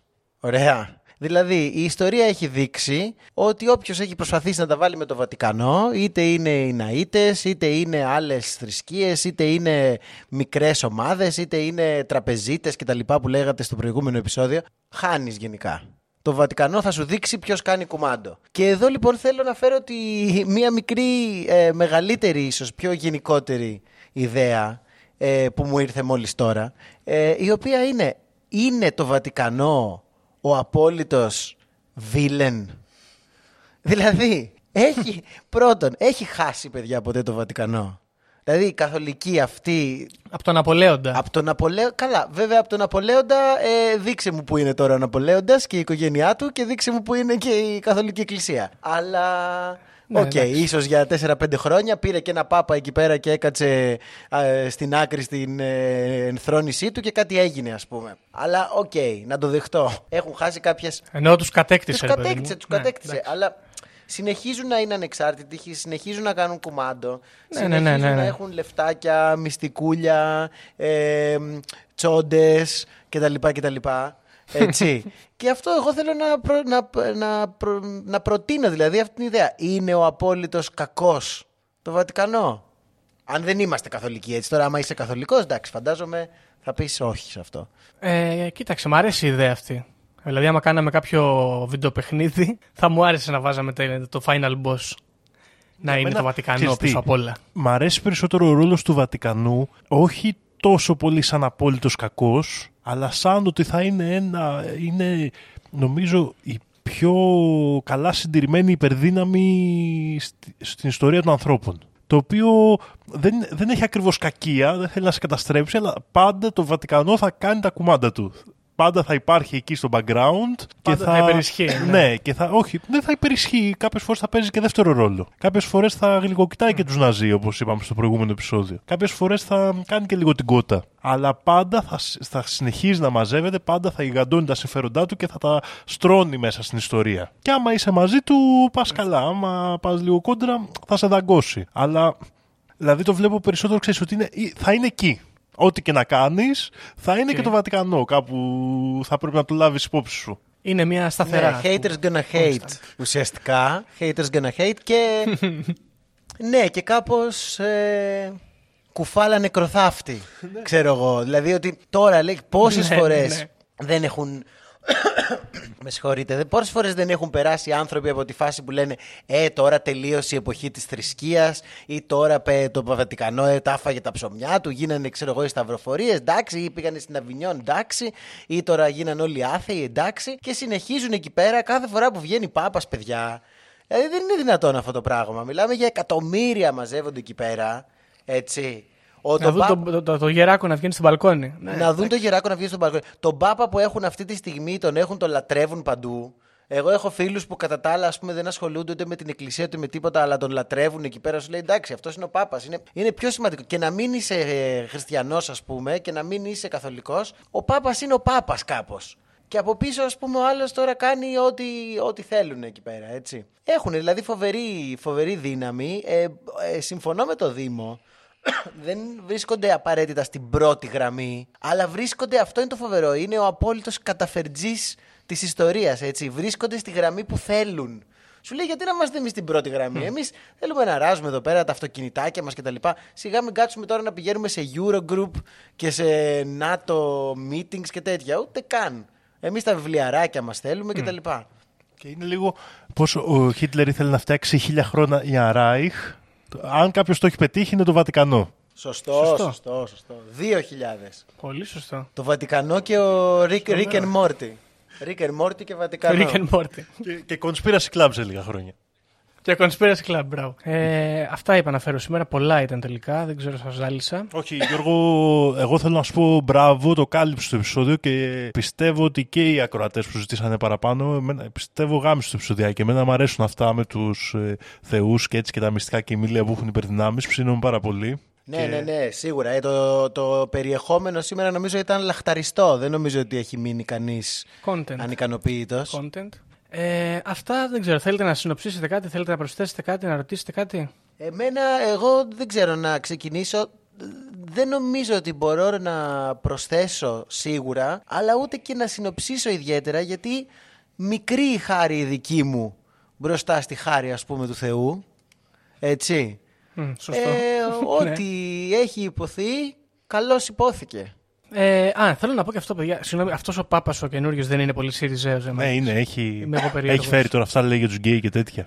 Αυτός είναι, ναι, ε, για μένα είναι πιο πολύ ποτάμι. Ποτάμι, χειμό. Ναι. Αλλά βέβαια πρέπει να πω, πε- βέβαια πρέπει να πω είναι, είναι πολύ. Είναι ενδιαφέρον τύπος, ας πούμε. Κάθεται εκεί πέρα, παίζει μπάλα με τα παιδιά, με την νεολαία. Κάθεται, σίγουρα είναι αυτός που κάθεται με την νεολαία στα τραπέζια, έτσι. Ναι, τα έκανε και ο Χριστόδουλος. Αυτό πρέπει να φοβάσαι. Πάντα, πάντα. Ε, Ο οκ. Φραγκίσκος Οπότε, είναι αυτός, ε, πώς τον ε, λένε; Ναι, ο Αργεντίνος. Ο Φραγκίσκος, Αργεντίνος. ναι, ναι. Φραγκίσκος, Φραγκίσκος. Φραγκίσκος. Λοιπόν, αυτά λοιπόν για το Βατικανό. Δεν ξέρω αν θα έχω κουράγιο να επανέλθω, γιατί έχει γίνει το κεφάλι μου καζάνι λίγο. Ε, Νομίζω και εγώ Οπότε, παιδιά, έχουμε. ότι είναι καλύτερα να το αφήσουμε λίγο με αυτές τις πληροφορίες στο θέμα και ίσως να επανέλθουμε μετά από κάποιο καιρό. Ξέρεις. Για... σε κάτι πιο, πιο, πιο Ναι. ειδικό, ίσως. Ίσως να μιλήσουμε για τους Ναΐτε πιο αναλυτικά Ίσως κάποια χρειάζεται, στιγμή. ναι, ίσως ας πούμε το ζήτημα αυτό περί Βατικανού και γενικά των θρησκευτικών χριστιανικών ζητημάτων ίσως χρειάζεται μια πιο εμπεριστατωμένη, ένα, ένα λίγο, ένα άλλου είδους project. Αλλά θα το δούμε αυτό ίσως στην πορεία.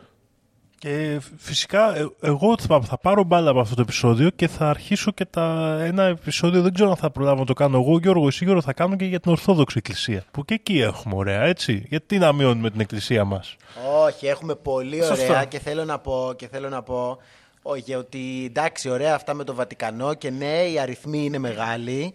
Ε, αλήθεια είναι ότι δεν μπορούμε να συγκριθούμε στους, ε, στους αριθμούς και των πιστών αλλά και κυρίως ας πούμε το μπικικίνι έτσι γιατί είναι πολλά τα λεφτά και πολλές τα προφορίες κτλ, κτλ. Αλλά εμείς εδώ στην Ορθόδοξη την Εκκλησία είμαστε κυμπάριδες και τα σκάνδαλα που έχουμε δεν είναι σκάνδαλα τώρα για γύρτες ας πούμε. Δεν είναι για λινάτσες. Είναι για κυμπάριδες που ξέρουν πραγματικά να καταλαβαίνουν τη διαφορά, την ποιοτική και την αισθητική και όταν θα φέρουμε κάτι, δεν ξέρω, εγώ ελπίζω να μπορώ και εγώ να είμαι παρόν και αν δεν είμαι θα το ακούσω με μεγάλη χαρά γιατί, γιατί οι άνθρωποι είναι μερακλείδες στην Ορθόδοξη την Εκκλησία, έτσι. Μπράβο, φίλε. Φλογερό το μπράβο. λογίδριος σου. Φλογερότατο. Ε, ναι. Ωραία. Οπότε, παιδιά, φίλες και φίλοι ακροατές και ακροάτριες, αφού αναλύσαμε τα οικονομικά σκάνδαλα του Βατικανού, τις σχέσεις τους με τους Ναζί, τα μυστικά αρχεία που μπορεί να αποδεικνύουν ότι ο Χριστούλης ήταν λίγο πιο άνθρωπος, ότι οι παπάδες εκεί στα υπόγεια την παίζουν με τσόντες και ότι τι- κάνανε τρομερή τρίπλα στους ε, μπάτσους της εποχής των Σταυροφοριών, θα καταλήξουμε ότι κατά πάσα πιθανότητα το Βατικανό είναι οι μεγαλύτεροι παγαπώντιδε σε πολιτικό επίπεδο που έχουν παιχτεί έτσι, Ναι, ο- μα στην μέχρι, σύγχρονη μέχρι και αυτή το όνομα ιστορία. του Πάπα το λένε. Μεταμεσαιωνική. Συγγνώμη, δεν τον λένε ποντίφικα. Δεν είναι πολύ παγαπό. Ποντίφικα, Το έχετε ρε σκεφτεί, μαλάκα. παιδιά, αυτό ποτέ. το λένε ποντίφικα. Δηλαδή, ποντίφικας είναι το πιο παγαμπόντικο τώρα που το είπες. Τι ωραία που το είπες. Το πιο παγαμπόντικο όνομα που έχω ακούσει ποτέ. Τι ποντίφικας. Είναι κάτι ανάμεσα σε ποντίκι Ναι. και δεν, δεν, ξέ- δεν ξέρω. Δεν ξέρω. Ωραία. Λοιπόν, ε, και έτσι disclaimer, εμείς είμαστε υπέρ με την Καθολική Εκκλησία. Μην μας, ε, ε, έτσι, μην Ναι, μας ναι, ναι, ενοχλήσει πάντα. κανένας. Γενικά υπέρ. Γενικά, άμα μας δώσετε και Γενικά πρόσβαση στο υπέρ. μυστικό αρχείο, δυο φορές υπέρ. Ναι, ή και κανένα δάνειο. Έτσι έπαιρνα εγώ από, από IOR, όπως λέγεται, η τράπεζά τους. Ε, και νομίζω ότι με αυτά θα σας αφήσουμε. Φίλιππ, ευχαριστούμε πάρα πολύ που ήρθες Εγώ ξανά. ευχαριστώ, παιδιά. Εγώ ευχαριστώ. Ήταν καταπληκτικά όπως πάντα. Και με αυτά θα σας αφήσουμε μέχρι και το επόμενο επεισόδιο. Γεια χαρά. Γεια σας. Βαριά με τη συζήτηση για το αν η γη είναι επίπεδη. Είναι επίπεδη τελείως. Και όποιος πιστεύει το αντίθετο δεν το συζητάμε. Έτσι. Οι δικές μου γνώσεις, χωρίς να έχω διαβάσει, χωρίς να μου έχει πει κανείς, είναι ότι τα σύμπαντα είναι 7. Αν διαβάσεις, θα σου πούνε τα σύμπαντα είναι άπειρα. Εγώ σου λέω είναι 7. Γιατί; Γιατί αυτό συνειδητάζουν. Εγώ πιστεύω ακράδαντα ότι βρισκόμαστε σε ένα Matrix, ε, σε ένα πλασματικό εικονικό κόσμο Επειδή ανέβηκε στον ημιτό και του το είπε ένας εξωγήινος. Πραγματική ιστορία, κύριε Υπουργέ. Πραγματική ιστορία, κύριε Υπουργέ. Πραγματική ιστορία, κύριε Υπουργέ. για να μπορέσετε να έχετε επίγνωση αυτών των φρέσκων πραγμάτων που τρέχουν γύρω μας τώρα. Τελευταία εκπομπή παρουσίασης. 8 τόμοι και ένα αρχαίο ελληνικό σύμβολο. Μόνο 29 ευρώ τζάμπα